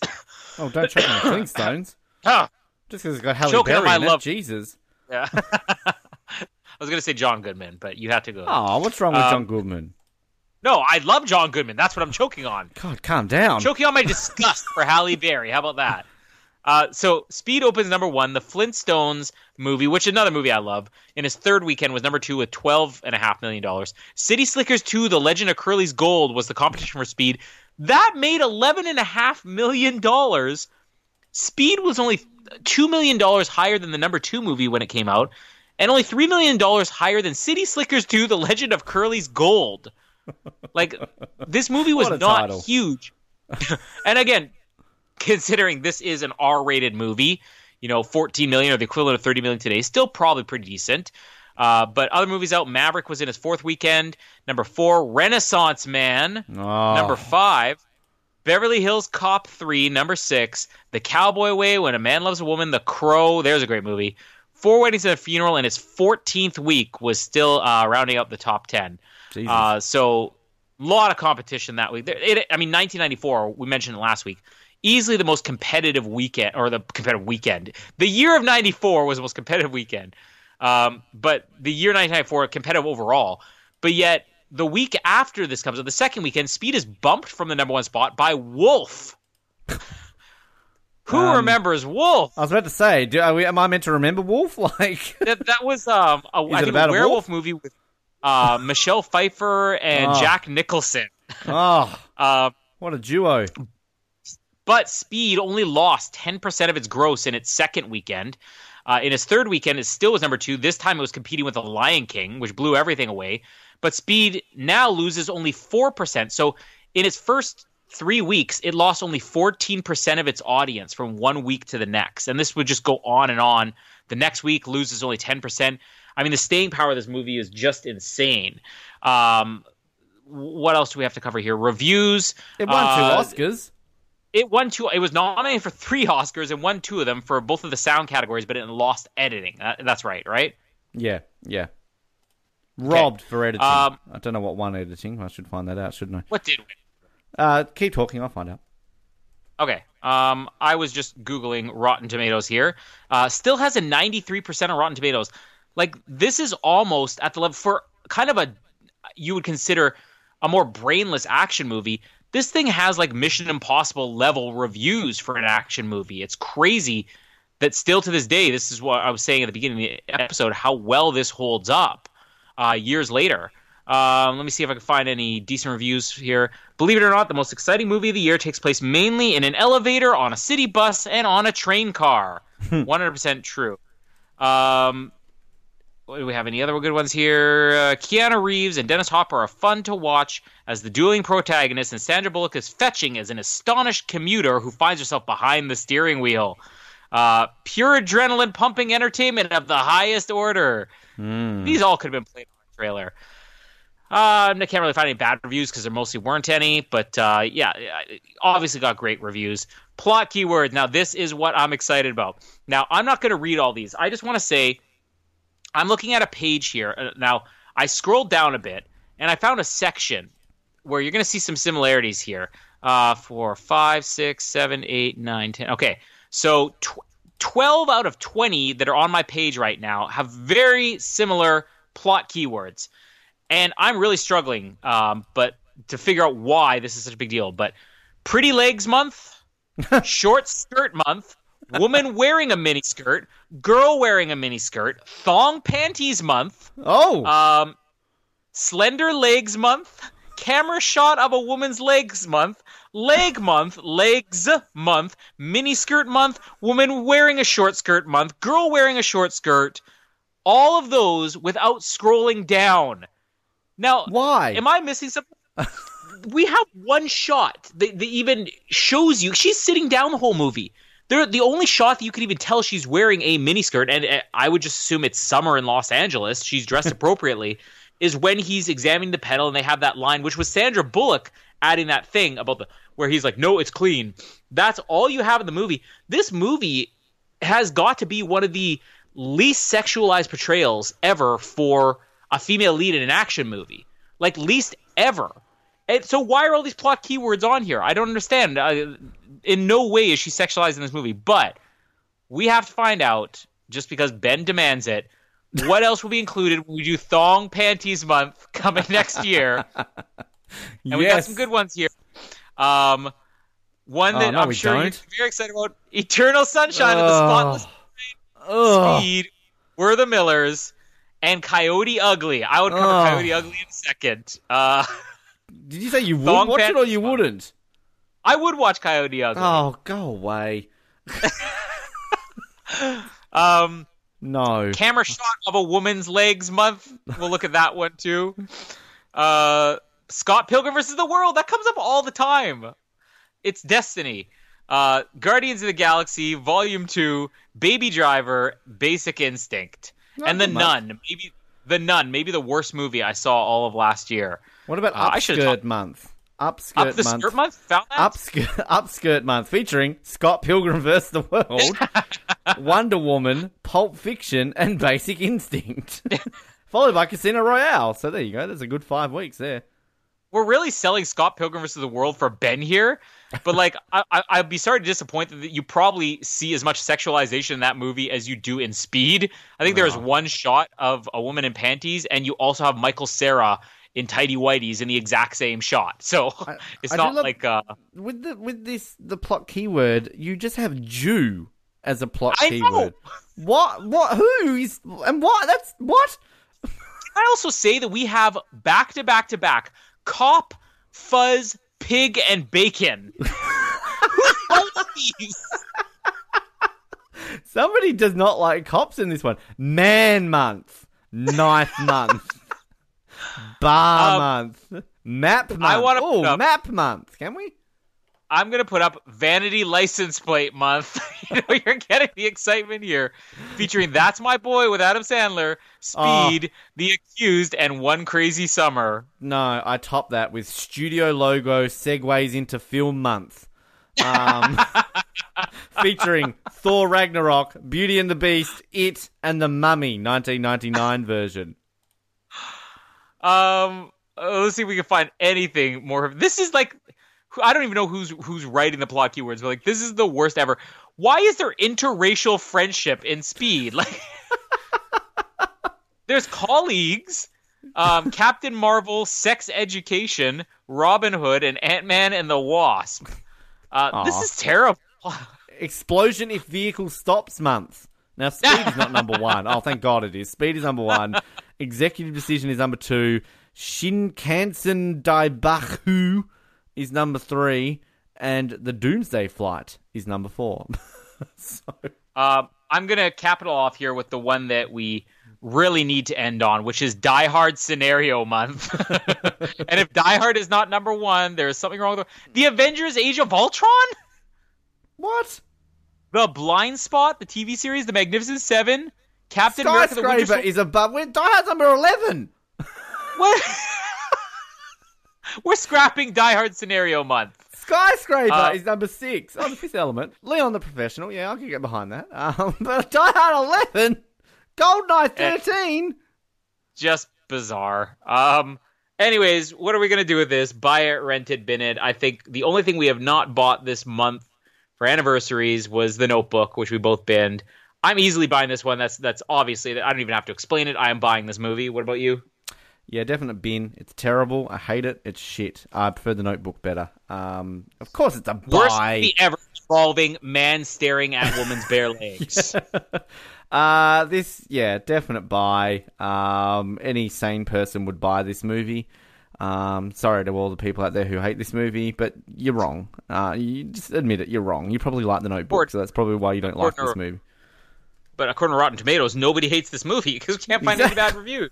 exactly. This is like the this is like the best reviewed movie that we've done on any anniversary month. I think. uh, Can you look up 2001: A Space Odyssey and see what that's rating is on Rotten Tomatoes? I reckon I could, but I reckon I would agree with you that no one Oh. else would. Because, you know, it's not that good. Um, well, it wasn't that bad either. 2001 Space Odyssey. Um, uh, they're all the articles of what does it mean? What does it mean? Uh, on Rotten Can't Tomatoes, Look on there. 93% tomato meter, So 89% audience score. Speed shares the highest rated anniversary movie we've ever covered in three years of doing this with 2001: A Space Odyssey. That's crazy. Doesn't Jurassic Park have a higher one? No? Oh, is this Um, that only an an anniversary anniversary. month? Oh, I gotcha. Okay. Um, anyways, we should explain what is coming next because we've reached the end of anniversary month. Although, as we've teased, there may be some bonus episodes coming later. Um, I'm sure we've explained many times. We've got some big things coming up. Um, primarily, Jamie and I have twins coming, uh, which by the time you're hearing this episode, is probably going to be only within a few weeks. Uh, and we were planning on doing biopic month, but we're we're more excited about the things that are coming after that that we don't want to miss. Uh, we don't want to run into a situation where we do biopic month and we talk about Bohemian Rhapsody for the eighth time, uh, and I leave the podcast as a result of that, and we don't end up getting to Star Wars, which is going to take up pretty much all of the fall and winter. Because we're going to cover all Star Wars movies. We don't even know how long these episodes are going to go. So biopic month, at least on hold. Uh, we're going to try to get these things recorded in advance. And then if we have time later on, we can throw some of these in as bonus episodes or maybe just do one or two um, biopic movies. But uh, we're going to have a bit of a break just from these regular recaps in May. Uh, although Jamie has insisted that she will come on despite being this close to delivering twins, because John Wick three is cha- uh, John Wick chapter three is coming out, and uh, I'm going to get Jamie on here to talk about John Wick one and two, so we can recap those for what is, I believe, probably the second greatest action franchise of all time, next only Mission Impossible, John Wick, which is just the, the first one great, second one incredible. Then after that, we are going to be doing what, Ben? Um, well, you decided to do this. Um, live action Disney month. Yeah. Yay. Which, okay, admittedly, three live action and then one we're just going to do the original that they're remaking because it's stupid that they're remaking into live action because it's not really live action, but whatever. Um, so in celebration, well, this is what three, four live action Disney movies coming out this year, but in celebration of the one that I think most people are looking forward to, The Lion King. Um, we will do uh, Maleficent, um, Beauty and the Beast, and then that will just be Colin and myself, and then uh, Mallory will be welcoming back onto the show as she will join me as we do uh, the Jungle Book, the newest live action remake one, because they did one in the nineties, didn't they? This is the the Jon Favreau version. Uh, and then we're going to do the original Lion King, which I am actually looking forward to doing because that is a great movie, and they're going to probably butcher the shit out of it by doing a quote live action version, which it's not live action; it's fucking animated. Uh, why are we doing this? Like, Well, I mean, we're obviously doing it because there are four Disney live action movies coming out, and this really has changed movies, or at least changed Disney. Um, uh, partly we're doing this because the one we're going to most likely kick it off with, Maleficent, is a movie that I hate so much, and I see so many issues with that people just. I don't feel like a lot of people. There, this isn't a love movie, but people don't get how bad it is. This is one of these situations where I'm like, I need to share with the world how bad Maleficent is. Um, and, and Beauty and the Beast, I reserve my opinions because I don't even think I stayed awake for the whole thing. Uh, I'm sad that we can't, or I can't be on the Jungle Book episode, but obviously I'm going to have a couple of babies to raise. Um, we got four movies coming out. I mean, we've already stacked Disney live action month for next year just with the movies released this year. Uh, but we're gonna have to talk about the bad ones first. Uh, so stay tuned for that. Well, the, the original Lion King's not bad. I'll stand up for that, but it's not live action. It's uh, live action, more live action than the new one, probably. Oh, like just, just stop it, Disney. It's just not needed. It's stupid. I wanted to see real lions in that movie, but then you release a trailer, and no, they're not real, are they? I don't care what you, you know, say. There's a great movie that proved you could do live action combined with obvious like some computer generation that you would need. Uh, did you ever see the movie with Guy Pearce? I'm sure an Australian legend uh, called Two Brothers. I don't think I've ever heard. Of. It. I thought you were about to talk about the life of Pi, but never mind. I played the wrong um, horse with that one. No, I've not. i I do not think I've ever heard that movie before. That that's uh, a movie. Guy Pearce kind of has a supporting role, but the movie is mostly following these two tigers that are brothers and just their separate stories and how they come together. You know, it, it, it's less of a kids movie than the way it sounds, but it's probably also one of these movies that's appropriate for kids. But that's a perfect example of you could do something using real animals, make it something special.